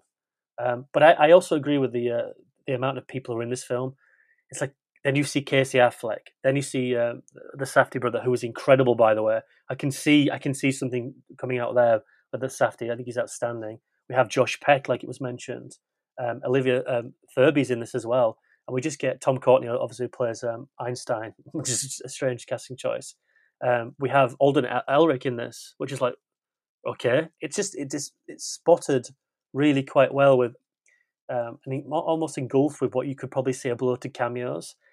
But I saw this on Twitter and it was interesting. Like I think people are in here for 10 seconds, 25 seconds, 35 seconds, minutes at tops, and they all give career performances compared to like them leading feature films. And that's only the power of the director. I've got to say, it's just incredible. It's like I, th- I agree with Max. I think if, if, if this if this quiets down, which I think it will do, I can't see anything touching this. I just can't. I just really, it's such an achievement to do, and for it to have no CGI. I mean, we, we saw Avatar get thrown into the ether about the CGI in 2009 and how it was like the billion dollar thing. Look at the CGI. Only if we could have just advertised this as being the antithesis of that. I would love to have seen that as well. You know, there's no CGI. I mean, they've tried to in interviews, don't get me wrong, but you know, but again, it's it's very difficult to sort of analyze this without having to have repeat viewings. Um, but it is it is what what adventure to have as well now, just incredible. I, am the only one who hasn't seen it in 70 millimeter. I didn't get to see it in IMAX. I watched it in an, an ordinary cinema room. Um, I didn't, but I well, I don't know. I, I think my dad might have had the same issue, but I do agree with Max where there's he has an issue with sound design and how he layers it. It's it's it's like I don't know if he, he's such a skilled perfectionist. I don't think he does that out of naivety or ignorance. I think it's conscious, and I don't understand why he would do it. And that sequence on the boat you said in Tenet is a perfect example. I don't know why he would do that. And here, there are times where it's like, what, what? But I, I don't know. I do think Florence Pugh gets done dirty though. Emily Blunt doesn't, and I'm glad because you know there's a lot of people, including myself. I think Nolan does have a slight issue writing or curating to a female character um, which is not necessarily an issue, but uh, depending on what the film is. But here, it, it, it, rests on two very different type of characters, which is uh, Florence Pugh's character and Emily Blunt's character, because that's who this this anti-hero you could say rests on with with his thoughts, his opinions, his guilt, his conscience. And I just think it's just uh, I don't know if you can really fight the, the power of the Florence Pugh thing. I think that's really underwhelming. Not not uh, necessarily an issue of her. I think she's she's quite good in this. But I think Blunt, I was very worried about her, um, him uh, sort of using Blunt because I think she's very hit and miss sometimes. I thought she was uh, incredible here. I thought she was really good. So I'm glad that he's sort of got a few uh, uh, ghosts out of that closet.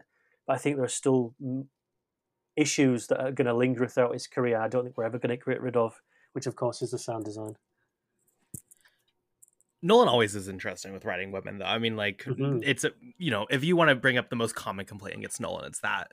Um, I will say, I think there's something about this narrative, and it's a very complex thing to talk about, and I think Twitter has been kind of a mess with it. Um, there is and you mentioned the stuff with Blunt's character or with um, Pugh's character and the real life implications of that. There is something to be said about. I think this film has this really awful task of taking this figure like Oppenheimer and trying to humanize him and not trying to make him innocent because he does have the soul he bears, and that's a lot of the film is the moral complexity of that and how does he live with what he's done. Um, but even I'm not even saying with like Hiroshima and stuff. I know there's a lot of people who are like, why didn't they show Hiroshima? I don't think you should have shown Hiroshima. Um, but even with just like uh, where they pick in New Mexico, and then you read about it, and there's been a lot of articles and such about um, how that really did fuck up a lot of lives, and how that really did like mass poison people and like really hurt uh, communities there. And I think there is something to be said about this narrative, and when you break down trying to not protect Oppenheimer necessarily, but maybe not give all the facts of like a lot of the stuff was really terrible for a lot of people. Um, and I see why some people would have a little bit of a disconnect with that. I think that's one of the reasons I originally had this at 4.5. I bumped it down to four a bit. Um, when you have a cinematic lens like this, especially of a story not a lot of people know about, I don't think Oppenheimer was a very like household name before this film. Maybe I'm wrong with that. I'm just a little bit young. I, will just say that's something that I think is noticeable, especially coming out of the film. And I don't know where I fully land on it because you want to give this biopic in order for it to work. You kind of have to protect Oppenheimer to a sense, but like, how much should you be protecting the situation? situation and Oppenheimer's role and stuff. I don't know. I'll say that's something I wrestle with when I think about this film. Makes it a little bit hard for me to fully stand. I I kind of agree. It's interesting, right? Because this it's not the bomb, it's not Trinity, it is Oppenheimer's view on things, which is why you don't know what fully happens to Pugh. Because at that time, he probably didn't know, right? He just hears it from news. Oh, or dad called me or something like that. Um, you see kind of some people go out and in and all this stuff and it is interesting um but i almost wonder there's a part near the end of the movie where Blunt asks, "Will the world forgive him?" But I was thinking, wait, I didn't feel like we were blaming him in the movie. Like he wrestles with it, but I'm like, because what's happening at the same time? We're asking the judgment. We're seeing him be almost found innocent in a courtroom. So it is an interesting thing of because the um right this moment with um yeah, the moment with RDJ and Einstein, that's before the court case. So that's he's struggling with guilt there, but later on we see this other um guy. So I, I do think almost narratively you you see this. Um it is it is kind of conflicting, but maybe that's the point. He wrestles with it his whole life. Oh, he's wrestling with it here, he's fine here. He's and maybe later on, you know, he wrestles with it. Um I do think yeah, I thought Alden was very good. That turn he i mean right he kind of carries in the third act of what? You did what robert downey? And robert downey was so good. I thought he was really given the mm-hmm. chance. As great as i love their performances i like Cillian a lot. I think he's so great. But the speed and pacing of the movie i almost wish we could have slowed down with him where other characters like matt damon and robert downey are given a chance to kind of sit right? The matt damon I mean, he is it's crazy, right? Because he's your dad's favorite actor, but he's also, you know, he does a Ford v Ferrari and he carries that so well. But he's so perfect for this Trinity scene and ushering in kind of the true. Right, the Trinity sequence is like the most normal part of the movie. I do want to get Max's thoughts. I felt like the first act and the speed we're jumping into of how fast it's going. We're ushering to new college, new college. It felt like the hour at least the speed, the hour that Christian Bale is not in the Dark Knight and they're going around having to plan. It kind of felt as quickly paced as that. And I'm like, what an interesting way to open it. Um, and then we slow down later and then we end a lot. But um, yeah, I do think it is. And Nolan, too, obviously, he is almost protecting. It seems as if he's protecting Oppenheimer. He's is this is his thesis about why here's the guy I've thought about. Obviously, he's thought about Oppenheimer. I mean, he's thought about nuclear bombs his whole career. The Dark Knight Rises. Oh, this nuke. Um, Tenet is a Cold War film about like nuclear explosions and all this stuff. So he is kind of also one that's thought about him his whole life. But then also, so you get Christopher Nolan's take on it while we are also seeing um, Oppenheimer's view on it. So I do think but which goes back to Jak-Luke saying the multiple viewings is going to be very interesting. Of the things you see, oh, that's why they did this. Oh, this must have been in his head. Oh, that wasn't true. This was true, and there's a reason for that. And maybe that's why I I don't think I've ever. There's never been a Nolan movie where I didn't like it more the second time because you see things every time. There's so many layers to it, and maybe that is too part of the sound design. Oh, I finally heard that line or whatever. The how about the radiation ticker in the background? That was such a good like. It's so good and stuff like that is really great. But um, yeah, I just think it's so massive. But I know too, there's all this stress of seeing it in the best cinema, and I would say I think whichever screen you see it on it's it's going to do its job. Max, for you, I just want to quickly say uh, you mentioned Alden. I, that's the man that was done so dirty by Solo, and this year, not like the ran, most random three movies, but between this, between his work in Cocaine Bear and his work in Fair Play, which will be on Netflix later this year, like I hope this is the start of a like far better career because I think he's an exceptional talent in each one of these films. I think he's a standout. Um, maybe a little bit more in Oppenheimer and Fair Play than Cocaine Bear, but still he's very fun in that film. Um, I'll just say like I hope he gets the flowers he deserves because he had the world, had it kind of robbed from him, and now is kind of back on you know building himself up, and I think he's really deserving. Yeah, Alden Ehrenreich was a great, great addition to this incredible cast. I mean, uh, it's been a while. I, I, I've always liked him. I thought he did an okay job as Han Solo, but that movie was just bad really, really, really bad.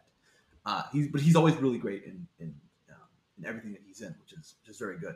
Um, I doubt I'll ever watch this movie again. I'll be very honest with you guys. It, it wow. shook me so much that I do not think that I have the the energy to to watch it again in a theater. Definitely not at home. Maybe in 10, 20 years. But for now, I, I just I have no desire to watch this movie again. That, that, that's how like vehemently just um, it petrified me so much that I'm probably not going to revisit it. Like my, my parents are going to go see it next week. They were, they asked if I wanted to come. I'm like, nope. You guys go, have fun. Not really have fun, but enjoy. Uh, but I'm not gonna I'm not gonna watch this movie again. And I think someone brought up the um, the question of the CGI. Um, the reason why a lot of you know modern movies suck now is because the CGI is so noticeable and so terrible. Even if the budgets are, you know, the, the Flash. I mean, two hundred million dollars. It looks like shit. The, the CGI babies, the CGI heads. I mean, it, it just looks so bad. And when you have CGI that looks so um, so terrible, and, and you could clearly see like this is a green screen. This is not this is not real. You, you, you know, you're, you're out of the movie. You know, but Avatar, something like Avatar, The Way of Water, because it's so realistic, because it feels so lived in. You know, you you buy into it. But it, and but when it's practical, it's even more effective and more harrowing. You know, like you know, Tenet, it has its flaws when it comes to sound design, dialogue, characters, um, the story. It's all terrible, but the action stuff, the action sequences, the rhythm of the action sequences, how they you know inverted different things in you know uh, in the actions, like how they shot it inverted. It's just it's just so cool. You know, it's just so cool how Nolan does it. Um, and same thing with with Oppenheimer. It's like a practical explosion that's just insane. but they, they they he does it in a way that is when when you see it is literally like show stopping. Like your heart just stops. Like you're breathing. Like like, like when they when it blew up, when, when the bomb blew up, I literally went, and my breath was holding for like a very very very long time because you don't hear the, the sound when the bomb blows up. There's always a delay when, when there's an explosion. And as you're watching this, you're sort of breathing you're sort of following the pattern of Oppenheimer's breathing, which you can hear as the bomb blows off. Uh, and then he says, "Now I am become death, destroyer of worlds." And then you get the you get the boom, and then you just you feel it like in your bones. And I think Nolan's motto since Tenet has always been, "Don't try to understand it, feel it." This movie, you feel it like you you feel the movie more than I think you understand the implications of the, the story because there's a lot of moving parts. The first act is just like boom, boom, boom, going from one place to another, uh, alternating between you know Strauss and Oppenheimer. It's it's not perfect, but it's still quite engaging. Uh, I did miss like two minutes of the first half because there were some people that the, the theater was sold out. It was sold out. There were some two people that were sitting behind. They weren't they weren't sitting because I was in the the, the, the back row, very back row. They were like crouching down and they were like saying hi to me. I was like, fuck are you guys doing here? And so I got up, went to get an employee, and they ran out of the theater. so I missed like the part where he um he talks to Josh Hartnett at the beginning. Uh, but yeah, the, the film is, is is absolutely incredible, and and I love how Nolan always pushes the boundaries of practical filmmaking more than anything else. I, don't, I, I doubt that even the final shot of the planet Earth uh, in flames was done with CGI. I think there, I think we'll, we'll, we'll find out. Uh, but yeah, and, and and by the way, he devised black and white IMAX photography, which did not exist before that. Right, IMAX specifically developed a black and white film uh, for Nolan because they love him so much. Because you know, without without the Dark Knight um, coming out in IMAX, you know, shooting uh, Nolan shot several sequences with IMAX cameras. The IMAX brand wouldn't be what it was, what it is today.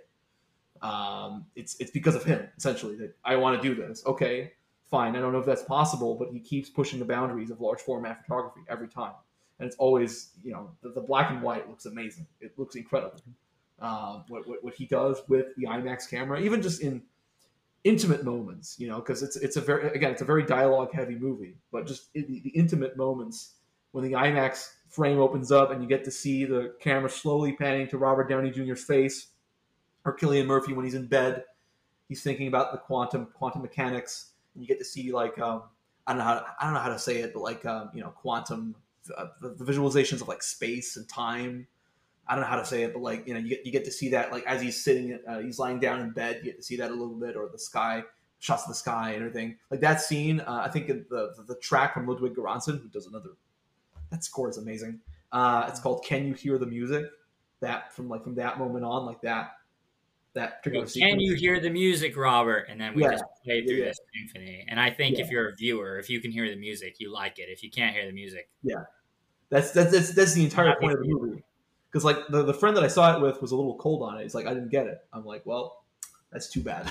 but it's, you know, it was it was. I, I, I have a, I have a, I have a, I have a hard time with dialogue heavy movies uh, sometimes, but this one was yeah, it was it was absolutely phenomenal, uh, and uh, it, it pushes the boundaries of, of filmmaking much more uh, uh, forward than, um, than than many of the blockbusters that came out nowadays. And I just want to add one more thing, and I'll just stop talking. AI couldn't have written Oppenheimer. It couldn't have written Barbie. Well done. Uh, That's true. you never, ever, ever get these movies out of Chat GPT. Period. Like the success of Barbie, the box office success of Barbie and Oppenheimer is due to the fact that these are primarily auteur-driven films. They're made by filmmakers who have a singular artistic vision, and it's because of that that these movies are that good. That people love these films because you can tell, you can you can see the director's imprint in every frame, in the editing, in the actors' performances. They're completely in sync with what the director uh, director wants. So you cannot AI cannot make shit like this, and we should stop using AI in film and TV. That's my sort of Yeah. statement.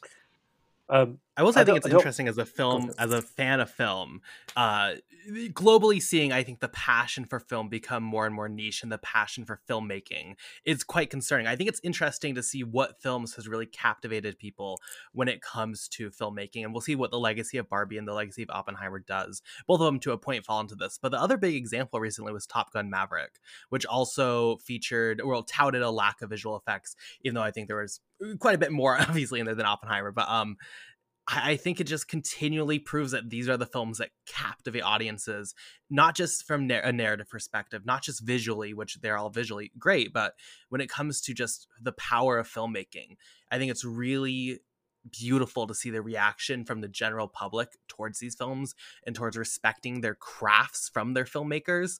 Um, and I hope that's something that, you know, a lot of studios right now have a little bit of downtime due to their own actions. And hopefully it's something they pick up on. Because I think, you know, looking at the trailers that played before these films, you know, I'm far more interested in this than I am about Blue Beetle, you know? So I hope that a lesson is found here. Um, probably won't be, you know, knowing life, knowing humans, knowing studios, but I, I'm ass- hopeful that this general love for filmmaking is something that can live and grow, and it's films like this that is going to allow that to happen. So I'm really hopeful in that sense. I just want to add, add something that not necessarily a contrarian opinion, but uh, just something a little bit different.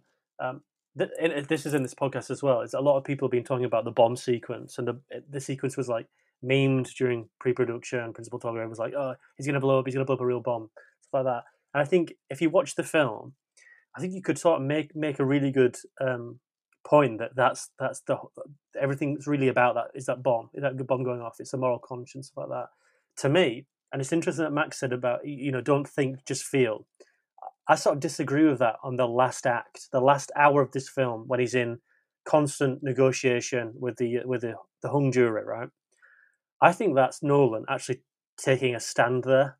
And um, the, the if anyone's done any old Hollywood research, if anyone's done any sort of film theory like that, you'll understand what McCarthyism is during the uh, during the, uh, the, uh, the post uh, 1947 during um, I think it's called the Second Red Scare, and people were basically Yep. persecuted for having left leaning ideologies, which could be giving money as, as this is to a to a against a, a fascist cause in Spain, or just might believing that socialism might work, regardless of what it does. And what, one victim of that is Trumbo, who, who Bryan Cranston played in, in, in the film. Was a prolific writer.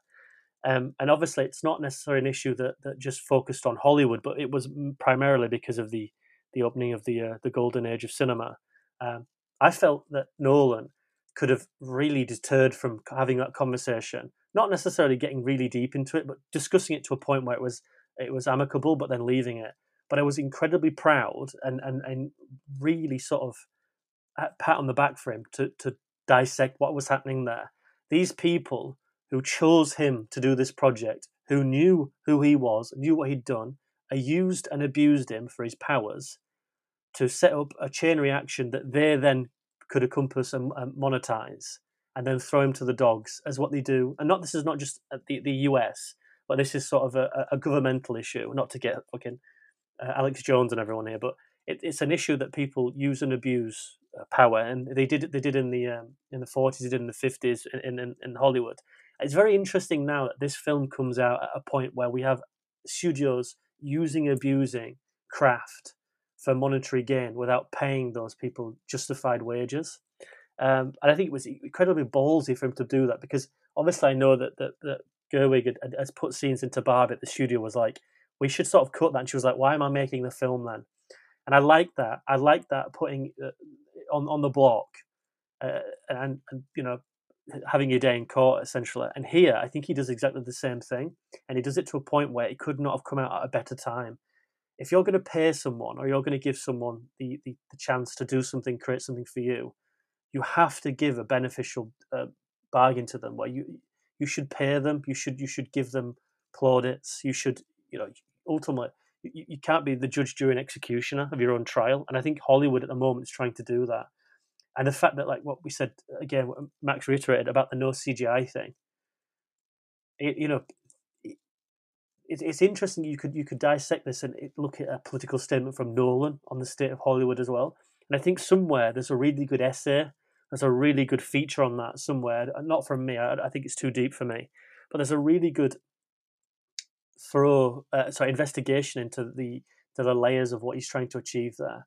I just hope that people see that because I'm I'm quite deep into old Hollywood. I, I a bit running this. It's it's in you've got to sort of really investigate film and love film, and I, that's not against anyone else. I think everyone loves film, but we need to sort of see that this is not just a um, a usual, you know, tick of the box. This has happened quite a lot throughout Hollywood. They never pay anyone residuals properly. And here, I think, is a great example of just giving a little bit of shine to it, but why not taking away from the film? I hope people see that. I don't think people will because it's it's a minute issue in the film. But I'm really glad that he that they actually dived into that and really, really investigated what these people had done to this man, prosecuted and persecuted someone they had chosen. I also, as well, I know people might want to talk about, but another thing, I put this on Twitter. What made me angry about this film, it's no fault of its own, was like really upset me that he couldn't make his Howard Hughes biopic because uh, the Aviator got there first. He was meant to make it with Jim Carrey, and knowing what he could do with this, I would have loved to have seen that because Hughes is such an interesting person with with with uh, the mental health issues he had as well, which he had to try to over, overcome. The amount of money he made, the ideas that he went to with his philanthropic um, oil money, excuse me, especially within cinema. He's the first person to make the push-up bra because he because he went against the studio system. He made the first um, hospital bed. He designed it when he was when he was he had seven. I think seventy percent of his body was burned. Um, he just drank, orange juice for the whole procedure. He's such an interesting character, which I think Scorsese didn't quite grasp. I think looking at this, I would love for him to pick that back up and pick someone, not necessarily Murphy again or Bale, but go back and choose Carrey. See how that character and that person has, has evolved. This, I think, is just the start. I re- I'm, I'm so invested in to see what he does next. I just hope he doesn't and do. Nolan called the Aviator script his best script. Yeah. He said that's the best thing I've ever written. So I agree with you. When I saw your tweet, I said yes. Yeah, I, I hope he does it, but I don't know. I just don't know how how would you get financing for that. But then again, this this was done for a million, a hundred million dollars, which is insane. I, I bet I bet the uh, uh, advertising for Blue Beetle is hundred million dollars. It's crazy. So I, I, I'm I'm all in, in favor of what he does next. I just hope he does that Hughes, Hughes biop, biopic one day because it's it's an era as well that people forget. It's an era of you know that type of person. Again, he's like Oppenheimer, like Carson said earlier. He's not he's not a straight laced hero. He was a bastard. He was horrible. Um, he has multiple accusations against him. Uh, I'm, I'm, I'm, sure of sexual and um, monetary. So uh, again, th- there's there's a character there to, to have a look at. But I think here I just really, really enjoy, not necessarily enjoyed, but appreciated the fact that he did look to look at the Red Scare. You know, because what? Because someone gave some money to, to charity, and it's like the the, the the the whole ideology that they create their own prison, and then they don't like that they're inside it and they want to break out. Uh, uh, this is more the, the political government thing. It's fascinating to me, and I was surprised that he gave a full hour towards it as well. I thought it was like, well, I didn't think he would do that, but to look back on it, I think it has like that second wind for me. I think that's why I disagree with Jacob a little bit because that that's the point where I was like, oh wow, that, that now I'm really into it because I like the, uh, the, the double narrative. Although for me, don't put the fusion and fission thing. I I think you'd let your audience figure that out. I think that's brilliant to walk out and be like, why did he do black and white and color? And then someone's like, oh, because like one of it's a different thing. One of it might be fiction. One of it might be fact. I quite like that audience conversation, but again, maybe he just needs to he needs to reiterate that, which is not a big deal. Like I'm just I'm just not complaining, but there's a lot of interesting choices. Let's say. Do you think that Nolan sees any of himself within Oppenheimer? I think, especially Jack, because you mentioned how this could be read as like kind of a stance on modern Hollywood. I look at what defines modern Hollywood, and one of the biggest films, maybe it's just because at my age at the time it was really relevant, was Inception, and what that oh, did Oh, with visual effects, and what that did with CGI, and what that did with pushing the barriers of like what film can be as an art form. And then you see how those ideas have evolved now into work that I would say we're all pretty disappointed with, right? We, we're praising the fact that this film is getting back to filmmaking without um, CGI and such like that. I wonder if Nolan sees, and obviously, like very different situations, but like I wonder if he sees this stance with Oppenheimer. Like I did that, I reinvented the form in a sense, but also now I have to live with the fact that it's in people's hands that I cannot control and cannot use, and it's hurting things. I don't know. I think that's an interesting comparison. I just thought of that. Like I would definitely be interested. Possible parallel, right? Because we're seeing, you know, Oppenheimer is put. It's because you know this this other view. These, um, but today, right? What was the Dark Knight under scrutiny for online? Is it possibly right wing conservative views? And he's kind of.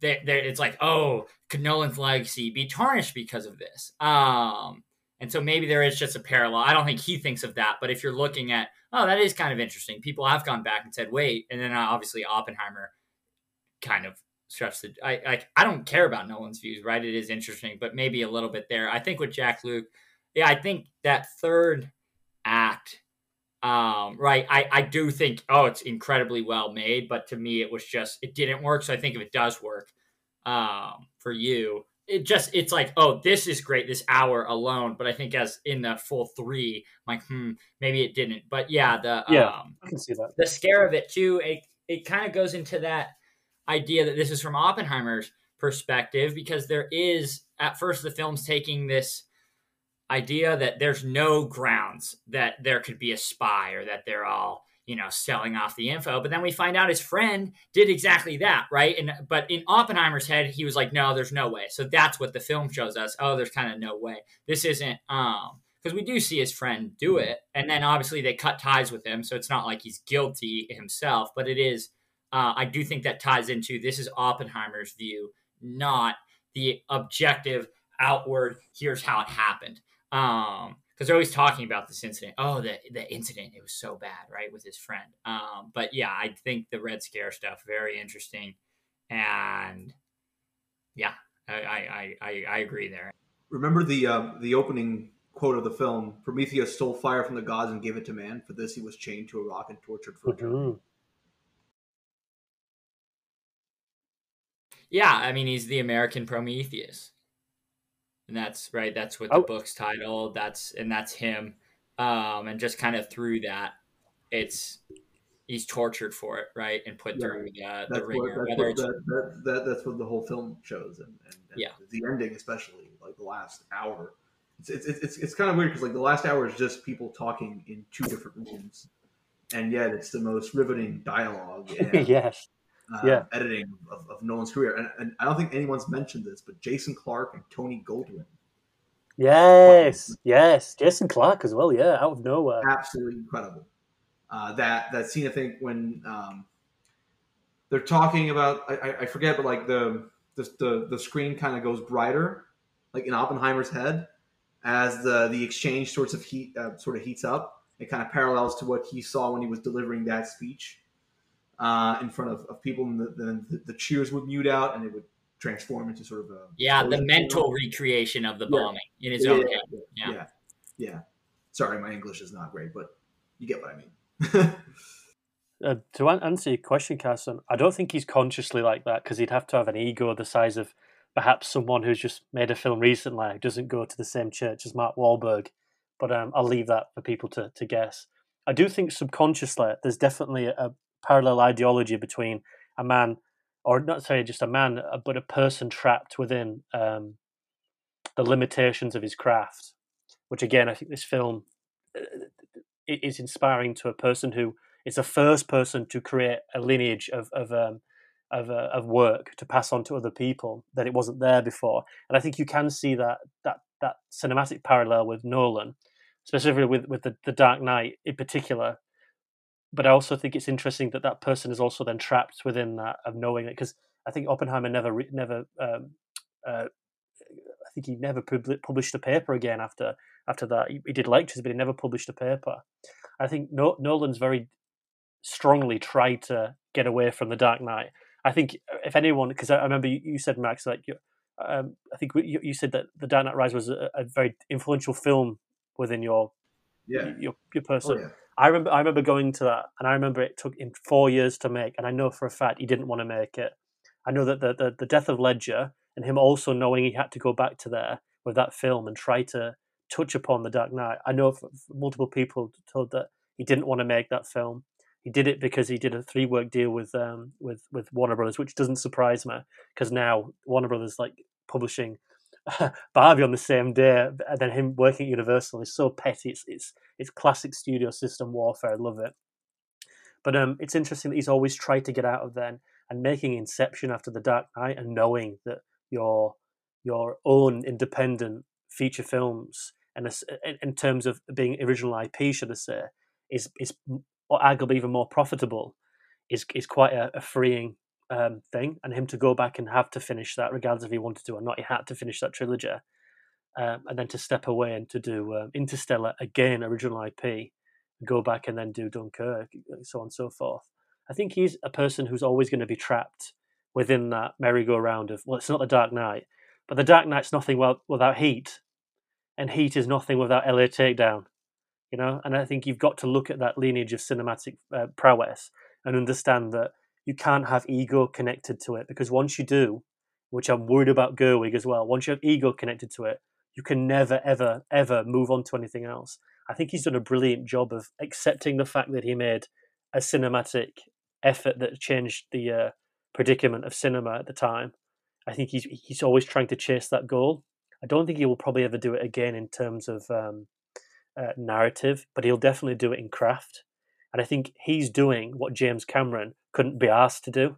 And I'm not don't, don't mean that necessarily as a na- nasty comment, but I do think that James Cameron after Avatar had the world at his feet with this cinematic prowess and could have done anything, and has decided to live in a cave for fucking ten years and do the same shit in New Zealand, which I just think is just an absolute waste. Whereas Nolan has constantly progressed, and you think that he may have gone back after Dunkirk I think that's a I think that's a progression uh, going back to the basics, just changing linear. I think that's incredibly um, interesting to do. It's enriching. So I, have got a lot of time for Nolan, although like a lot of people may joke that I don't. I think he's an incredible filmmaker, but I just I think he's he he unlike Oppenheimer has escaped that um, self fulfilling prophecy of I'm I'm trapped to this where one of one of the same thing. I think he's long gone of that, but I can I can I think he fully appreciates Oppenheimer's um, issue of never being ha- happen to do that. And I will say, I know because Max made a joke about it, but to end your film at him looking at us, breaking the fourth wall essentially, and him, we, us seeing inside his head of the world burning on fire is one of the most haunting last cinema shots I think I'll ever see. And, and, and like Max said, I won't, I probably won't watch this film for a long time. I, I came home and I was watching Walter Hill Supernova, and I was like, I have to turn this off. I, I couldn't watch anything. I, I just couldn't. It, fe- it, felt detrimental to any of the experience. It haunted me for at least hours. It was brutal. it, yeah. it, was, it, was, it's honestly brutal. More power to it. It's just imagine walking into Barbie it. after that. I wouldn't. Oh, no, I'm glad it didn't. Yeah. So I'm yeah, like Barbie. if I was gonna do them, I would have done Barbie first, even before I saw I think them. You'd have to. Yeah, I would feel very sorry for anyone who did it the other way around I think I imagine doing a double feature and walking into Barbie and like having that freeing nature. I think it's, it's, it's quite unfair on both of them to have them on the same day, though. I know people like joke about it, it's Barbenheimer and stuff like that, but I think if you think about the tones, it's such sort of like a, a, a, a you know, up and down. It's it's. It, I, imagine it will. It, no, speaking French, uh, it'll fuck with your head. I do, I do think it will. I think More it pushed them though. Box office higher. I think it Warner Brothers, it backfired trying to crush Nolan. I think something about this, the two together, got it gets on, you know, in pop culture, and I think, I think if these both open solo on weekends, it, I don't know if we'd see these numbers. Maybe with Barbie, I'm not sure about Oppenheimer. I think Oppenheimer is going to leg out and it's going to do much better than Barbie because Barbie is getting that that hype right now, like massive, like massive record-breaking numbers, the highest grossing opening for a female director, the highest uh, non uh, um, uh, sequel from Warner Brothers. I think I'm just like because I saw this in the morning. Uh, I think the the highest grossing opening for a toy movie since Transformers: Dark of the Moon. So like it's getting all these records out, but at some point it's going to fizzle out. But because Oppenheimer, like especially IMAX 70 millimeter, if you're looking at AMC, Regal, whatever, like Cineplex, all of the IMAX 70 millimeter showtimes are sold out for the next Yes. three to four weeks. So that movie is going to play for a considerable amount of time, and the people that are trying to desperately get tickets for the IMAX versions of Oppenheimer will wait uh, up until uh, up until that um, that time. I think that movie's going to leg out. Um, Do you know, Max? The, the only thing that the only thing that I, I don't disagree with you. I think you're right. The only thing that would worry about Oppenheimer is that it's already getting feedback now from the Asian market, where it's got Yeah. certain religious. Like he, he quotes it while having sex. I think that'll that will royally um, fuck this film up, which is a India, shame India because has censored parts Yes. of the film too. That took Yeah. me out of it. I was so like, oh my gosh. It also the second very- time I think Max said the quote is once again used when the bomb is the fact that we've already heard the quote once. I I think, I I think, think, I think, what- I think what I it- liked it. I I'm gonna be honest. I like the quote. I could, I could. it's interesting. He, he predisposes it in a sensual ma- matter and a destructive matter, where one is essentially giving life and one is, one is ending it. I think it was quite it was quite it was a George Lucas rhyming, wasn't it? It was brilliant. But um, How about putting those two in the room and and she's looking in Blunt's face and it's this exposing the affair. I thought that was so good of just um, I thought was that, that was Kubrick. That had Kubrick written all over it. Yes. It's haunting. Yeah. yeah. Yeah, it was brilliant. so oh it was, cr- it was yeah. Horrible to film, brilliant. but I'm sure it, I'm sure it was brilliant on screen. Horrible to film, I imagine. Absolutely Right, because there's no film. CGI. They were actually in the room. I bet a different film would green screen them in the middle. Yeah, and I don't think I, I, I forget, but like Emily Blunt, just incredible. Like I don't know if, if people Yeah. mentioned like, specifically like detailed, but like Emily Blunt was just so good in this, and I, and I like how Nolan at the beginning, you know, she is in the room with him at, at the hearing, but we don't see her, and very slowly starts to reveal her in the background, cuts away from her. Same thing happens, and some some Maxie- people don't necessarily subconsciously spot it, and then at some point, there she is. He And does. He does the same thing, um, Max. Yeah. He does the same thing with the other scientist who, who writes the FBI letter. He does the same thing when they're in the meeting when when uh, Robert Downey Jr. enters when they're all talking around the circle. He's in the background Yeah, blurred, yeah, yeah. and as we t- when Yeah. pan round, he comes. It's, it's, it, I noticed it first Yeah. time as well. But I, I tell you what, when when Emily Blunt switched, I was like, yes. I was I was like Yeah. one of the most engaging things I've seen. I was like, yes, get them, Queen, get them. It was so good to watch. I love that. I think we're back in the era of classic Clappercast where I come on and I talk about a film, and then afterwards I'm like, yeah, maybe it was just five stars. Like, yeah, it's really good, isn't it? Do you think you'll watch it again. Carson? What was that, Jack? Do you think you'll watch it again?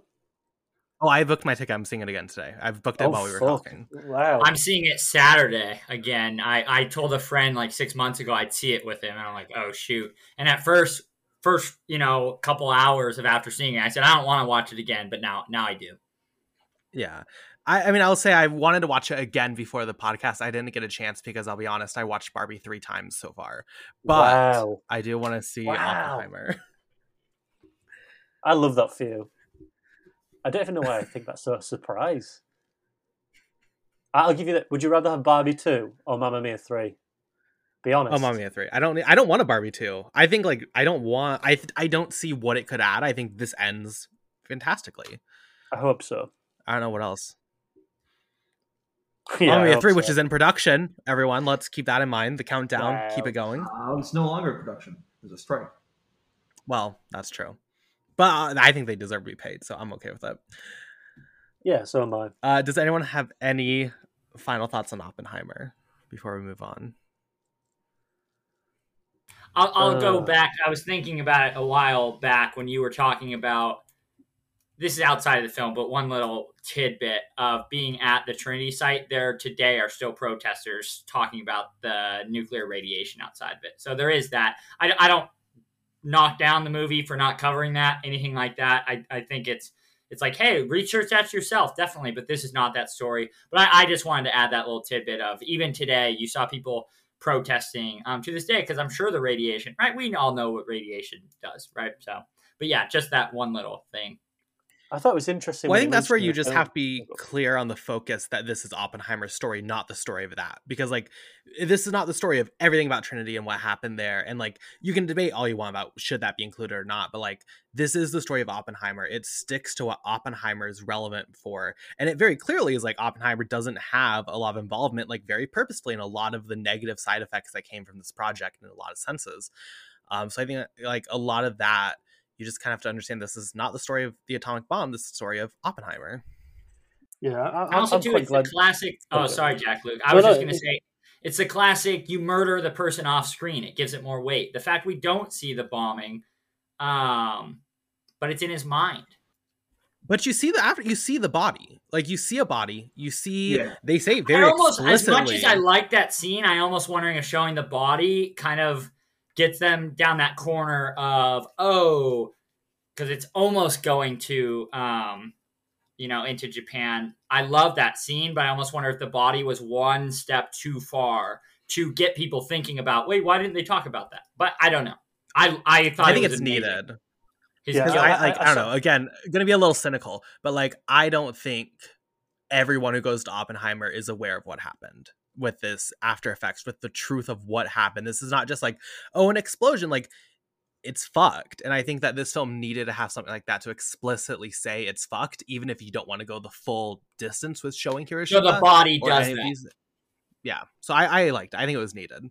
That's a I good sort of think it, it it comes down to the issue of like, and I compare it to like the cameo. I think there, there's an there's like an interest to show something like that, but I think it actually takes away from the audience if you just don't give them exactly what they want, like a 10 second, 15 second cameo.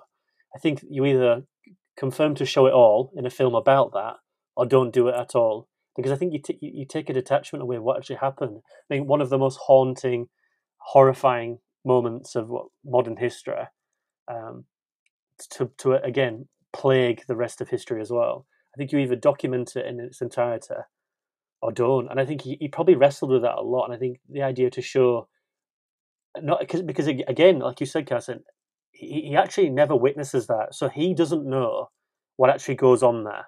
He only sees it through the actual uh, photographer after it's happened.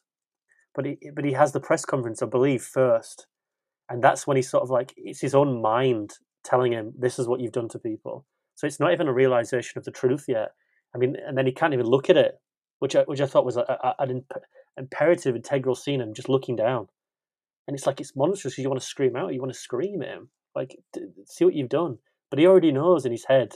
I think he, he already knows about the bomb blast radius. I think there's all these things that he's just so surefire to have this done. You know, it's like the old saying, like you know, we, we, we were so quick to um, to do, but we never thought about about what and why. I think that's a perfect examination of it. He was so headstrong of wanting to get this built because it was his baby, and not quite understand until it's too late that I'm gonna we're gonna kill so many people here. But again, is that naivety of himself, or did he know that there's a lot to play here and a lot that Murphy brings to it? Because I think I'd, I'd be very interested on a second viewing and those questions where the, where it's brought to him. Do you really know what you're doing here? Especially by his rabbi friend, um, who's actually named in the credits, isn't he, as well, like that? He was like, um, do, you really know what we're going to do here? And he's like, he's like, yeah, I do, yeah, but we need to get this before the Nazis do. It's always a, an issue fighting against something else, and when that fight's not there, even when they're having that that conversation in the church, he's like still making demands for it. It's like it'll be used and it'll never be used again. I think it's that moral code of him wanting to achieve something, but also not at that time truly willing to see what it's going to cost until it's too late.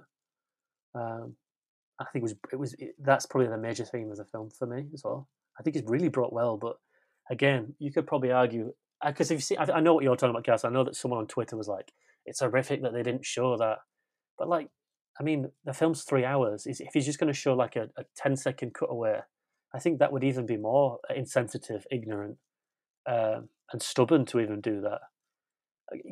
Also, as well, uh, not to deviate here, but if you want to see that and see it from perspective of what it to, to the to the victim, go seek out Japanese cinema. There's there's features. Uh, uh Cass, you'll know two of them because we spoke about them on, on Gems, I think, before. Integral um, aspects of to look to, to look at that and to look at the actual fallout of it as well. Um, I think that's where you should probably go. Look at documentaries. We've got to forget this is cinema. This is this is an ideology of, of technically make believe. Let's go out and watch the documentary and educate rather than um, make accusations towards this, which is a film about something not necessarily very different, but a different linear line.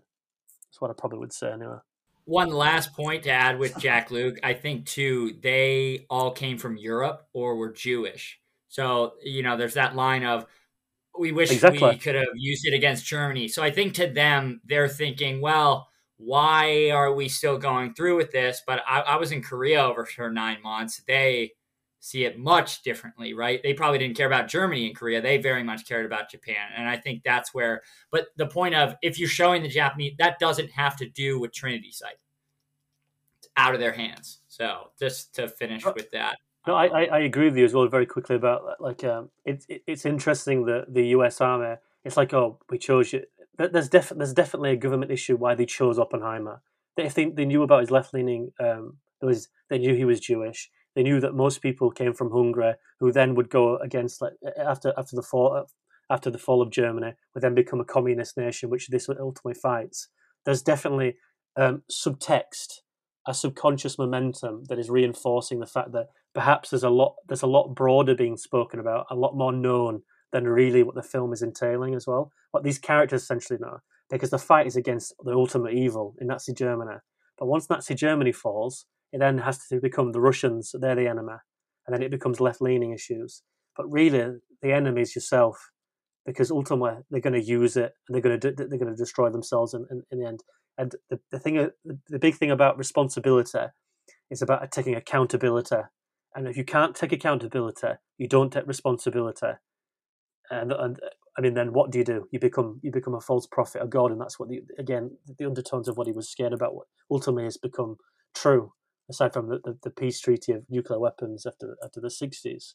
Again, it's still a Cold War. So it's interesting to look at that, but I think that's all the prowess of the screenplay. I think you can watch that the first time and not necessarily notice that. I'm glad you did because I think that is a is a conscious thing that he writes in there, and I think it's a conscious thing that the government sort of manipulate these people into into like fighting for. Very political, but well, I think that's going to do it for our conversation on Oppenheimer. I think we obviously, I think all three of us, or all four of us, sorry, recommend that um, you check out both Barbie and Oppenheimer, two very, very good films. And it's, I think it's great to see the passion that cinema has had this week and really feeling like it's this collective community experience. Um, so for our question of the week, I thought, you know, we are loving cinema. We love these two films. Let's look forward to tw- the rest of 2023 and say what films we're most excited for. As of now, again, things are changing daily as far as things being pushed back and delayed. Um, so if any of these get delayed, whatever. Um, but let's go around starting with you, Jacob. What 2023 release are you most excited for for the rest of the year? The one that comes to mind, I think, is Fincher's The Killer. I, am very curious if it's it's going to be right. some people have seen it. Apparently, it's pretty dark. I, I'm I'm very much that return to those subjects. So I'll go I'll go with that, especially because I do think that will still come out. I don't see it getting pushed. Who knows though? Hopefully not. Max, what are you looking forward to? Gareth Edwards, the creator, uh, wow. John David Washington. That film looks absolutely incredible. Uh, it only cost $86 million to make. More of this, please. Jack? Oh, I, I saw the, the preview uh, trailer of the, of the creator, and I didn't I didn't want to watch anything like that, and it looks incredible as well. That's a good choice. The Killer's a good choice. I want to see Michael Fassbender do something in a film, so that'd be interesting.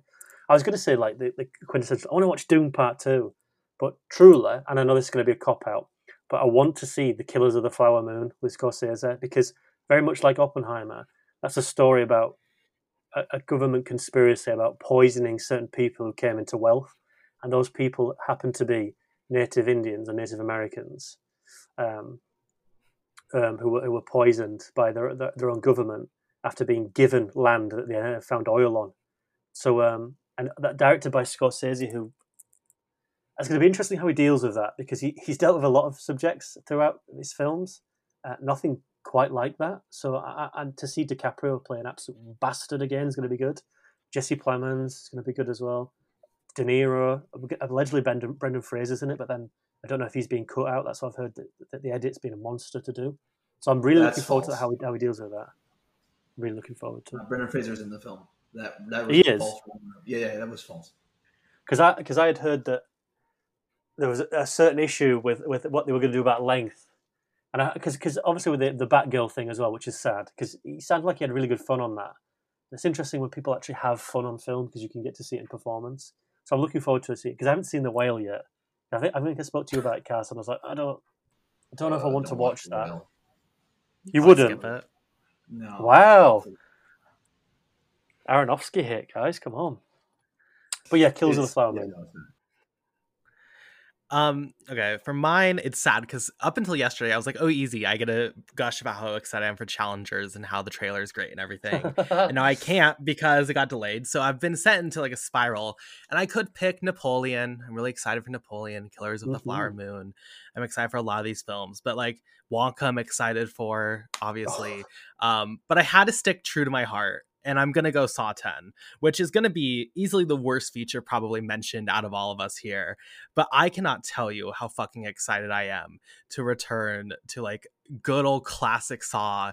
It's opening a month earlier. It's going to be opening the same weekend as Paw Patrol 2, which I love the first Paw Patrol. It's a thing on Clappercast. Go back and listen to our review. Like, can't, that's my Barbenheimer is going to be that weekend.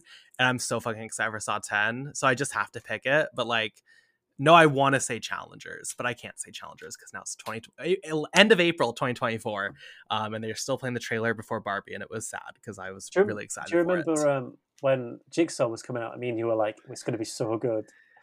We were, we were so Oh. hyped for it on the Clever- Clevercast. We were like, "It's going to be so good." We both went to watch it, did a podcast after, and we were like, "Yeah, this is this is okay."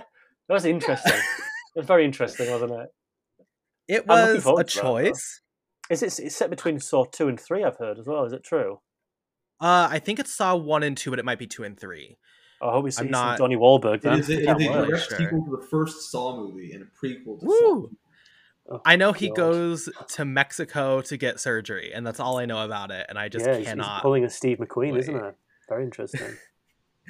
Um, so now, so go ahead. You can vote on Twitter and tell us your things if you have a film that's not mentioned, and there's plenty of films not mentioned. So go ahead and tell us what you're excited for at home. Now let's go to our rapid reviews. This is our segment, just anything you've seen old or new recently that you would like to just talk about for like a minute. Max, you can go ahead and go first. What have you seen recently? I saw a film called Coma from 1978 by Michael Crichton with Michael Douglas, uh, Genevieve uh, and uh, Rip Torn and Richard Widmark. Incredible. Completely blind watched it. I rented it off Google Play, press play, riveted. Uh, it is it is about a um, it's, it's, it's, it's, it's, it's a conspiracy thriller. It's about a, a doctor um, that discovers that uh, the hospital she works in um, purposefully puts patients under a coma to uh, well, I'm not gonna reveal the, uh, the, the the meat of the plot, but she she believes that the clinic is purposely putting some patients into a, a coma after some uh, some surgeries, and of course it's a big conspiracy. Michael Douglas doesn't believe uh, doesn't believe her. Of course, he consistently gaslights her. The her big boss, Richard Widmark, absolutely incredible, uh, does the same thing, and then she starts to slowly reveal the conspiracy of the of the clinic. Never heard of it, watched it, just absolutely riveting. Uh, check this movie out, Coma, 1978, from uh, from Michael Crichton, who also did uh, Westworld, and he wrote uh, Jurassic uh, Jurassic Park. Nice, Jak. What do you have for your rapid reviews?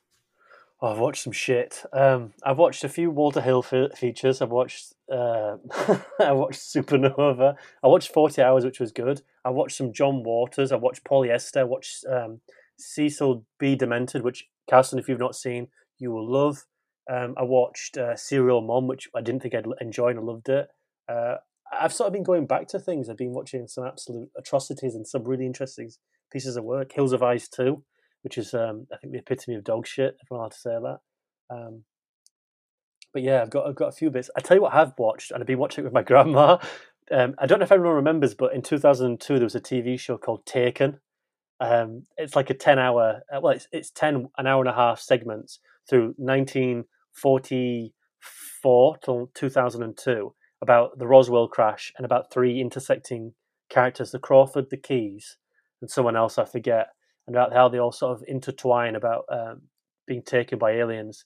And it, it's it's famous for having um, Ellie Fanning in a, one of her first ever uh, being on screen, and, and her sister Dakota plays one of the main characters and narrates it. I remember watching it in 2002, which I don't even want to tell you how old I was, in a hotel room watching the finale. So I've been watching it again on, on YouTube. Um, definitely less quality, definitely not the same atmosphere. But um, what they got away with in 2002 was also co-directed by Tobe Hooper, who gets in some really good horror work as well, produced by Spielberg notoriously. But I was really impressed with. Uh, there's a certain episode where they, they go to Alaska, where they see uh, where they find someone wor- uh, lurking in some woods, and I was like, that is so Tobe Hooper. It's amazing. If anyone has it, go check it out. It's it's a long ride, but um, it's really really good. I really enjoyed it. So yeah, just bits and bats from, from the, uh, the the eras of bygone. I'll say. Jacob, what have you seen recently? I recently revisited Alfred Hitchcock's The 39 Steps, and I think, well, specifically, right, Cruise and McQuarrie are very much inspired by Hitchcock. And then we also this weekend got two tours. Um, but there, I just think there's some lessons out of that movie. Of it's an hour, 26 minute. It has, I mean, we see the MacGuffins today still. So it has, you know, MacGuffin. It's got all these thrills. It's got a slight romance, but it does it so fast. And it's, I mean, I just think the lessons that can be learned is that you can do something that good shorter. Wow. So, yeah, I definitely think they could learn to Hitchcock's editing. I think it might be his most underrated um, aspect to him because his movies, usually his longer ones, are two hours, and his thrillers are usually around an hour and a half, which is just. But it has everything. Um, so that's that's what I've been watching recently. Isn't it one of two films that he remade as well? Did he doesn't he remake Thirty Nine Steps twice? And he did the same thing with uh, The Man Who Knew Too Much, or maybe Sabotage. Yeah, I I'm not sure about Thirty Nine Steps, but yeah, the um, the Man Who Knew Too I- Much for sure. I think he remade it. There's a really poor British adaptation on TV. You're about it. right. It's- Yes, yeah. I watched the 1939, um, like the first one. He, I yeah, think that's it's a, that's a classic one. Yeah, that's a big, Yes, that's a good yeah. one. if anyone wants to know the state of like uh, uh, cinema and Hitchcock, if you go to the Universal Studios Hollywood backlot tour, they go past the bungalow where Hitchcock like lived and worked whenever he was working on st- set, and they always mention it. And they've now stuck a giant minion statue right in the front lawn. No, so just stop. think that's that's the legacy of. Hitchcock there. I don't believe you. I would highly recommend you go because it's one of the best like camp experiences. Like there's Hitchcock, and that is just a giant yellow minion, um, and I always laugh at it. Um, for, for me, I have two films I'm going to talk about quickly. Uh, I've been covering Outfest, which is an LGBTQ plus inspired festival in Los Angeles. Down Low, highly, highly, highly recommend. It is such a funny comedy with two career best performances from Zachary Quinto and Lukas Gage. Um, very, very fun. Very en- much so enjoyed it. Um, I also saw Disney's Haunted Mansion, the one that's coming out next week, I believe. Um, we're not covering on the podcast, but I will say I had fun with it. Nothing great, but especially due to the cast, um, which is just stacked from top to bottom. I think I had a lot of fun with it. Um, and I don't know, it was good. Um, definitely not as bad as Disney can get. Disney can be pretty awful to sit through, and this one was pretty enjoyable. So that's a plus. Um, so that's gonna do it for today's episode of Clappercast. Where can we find everyone on social media? Jak. Uh, you can find me on Twitter and Letterboxd with the username at JakLukeSharp. Jacob. You can find me on Twitter at the username Jacob underscore R underscore Allen. Max. Yeah, you can follow me on Instagram, Threads, Blue Sky, Spoutible, Max from Quebec. Uh, Twitter is dead. It's going to be called X as of today. Yes. So. His face falling. I don't know. Uh, and you can find me on Twitter at BP underscore movie reviews, Letterboxd just Carson Timar. Thank you so much for sitting through this longer episode, but a very fun episode. We'll be back in two weeks when me and the good Ewan Gleto review Taylor Swift's documentary Miss Americana. Um, and just a lot of fun stuff coming onto the podcast soon. So I look forward to seeing you all. Subscribe to our Patreon where we have our District 9 review coming out next month. We have Ladybird just dropped. Um, so a lot of fun stuff. So we'll see you then. Goodbye.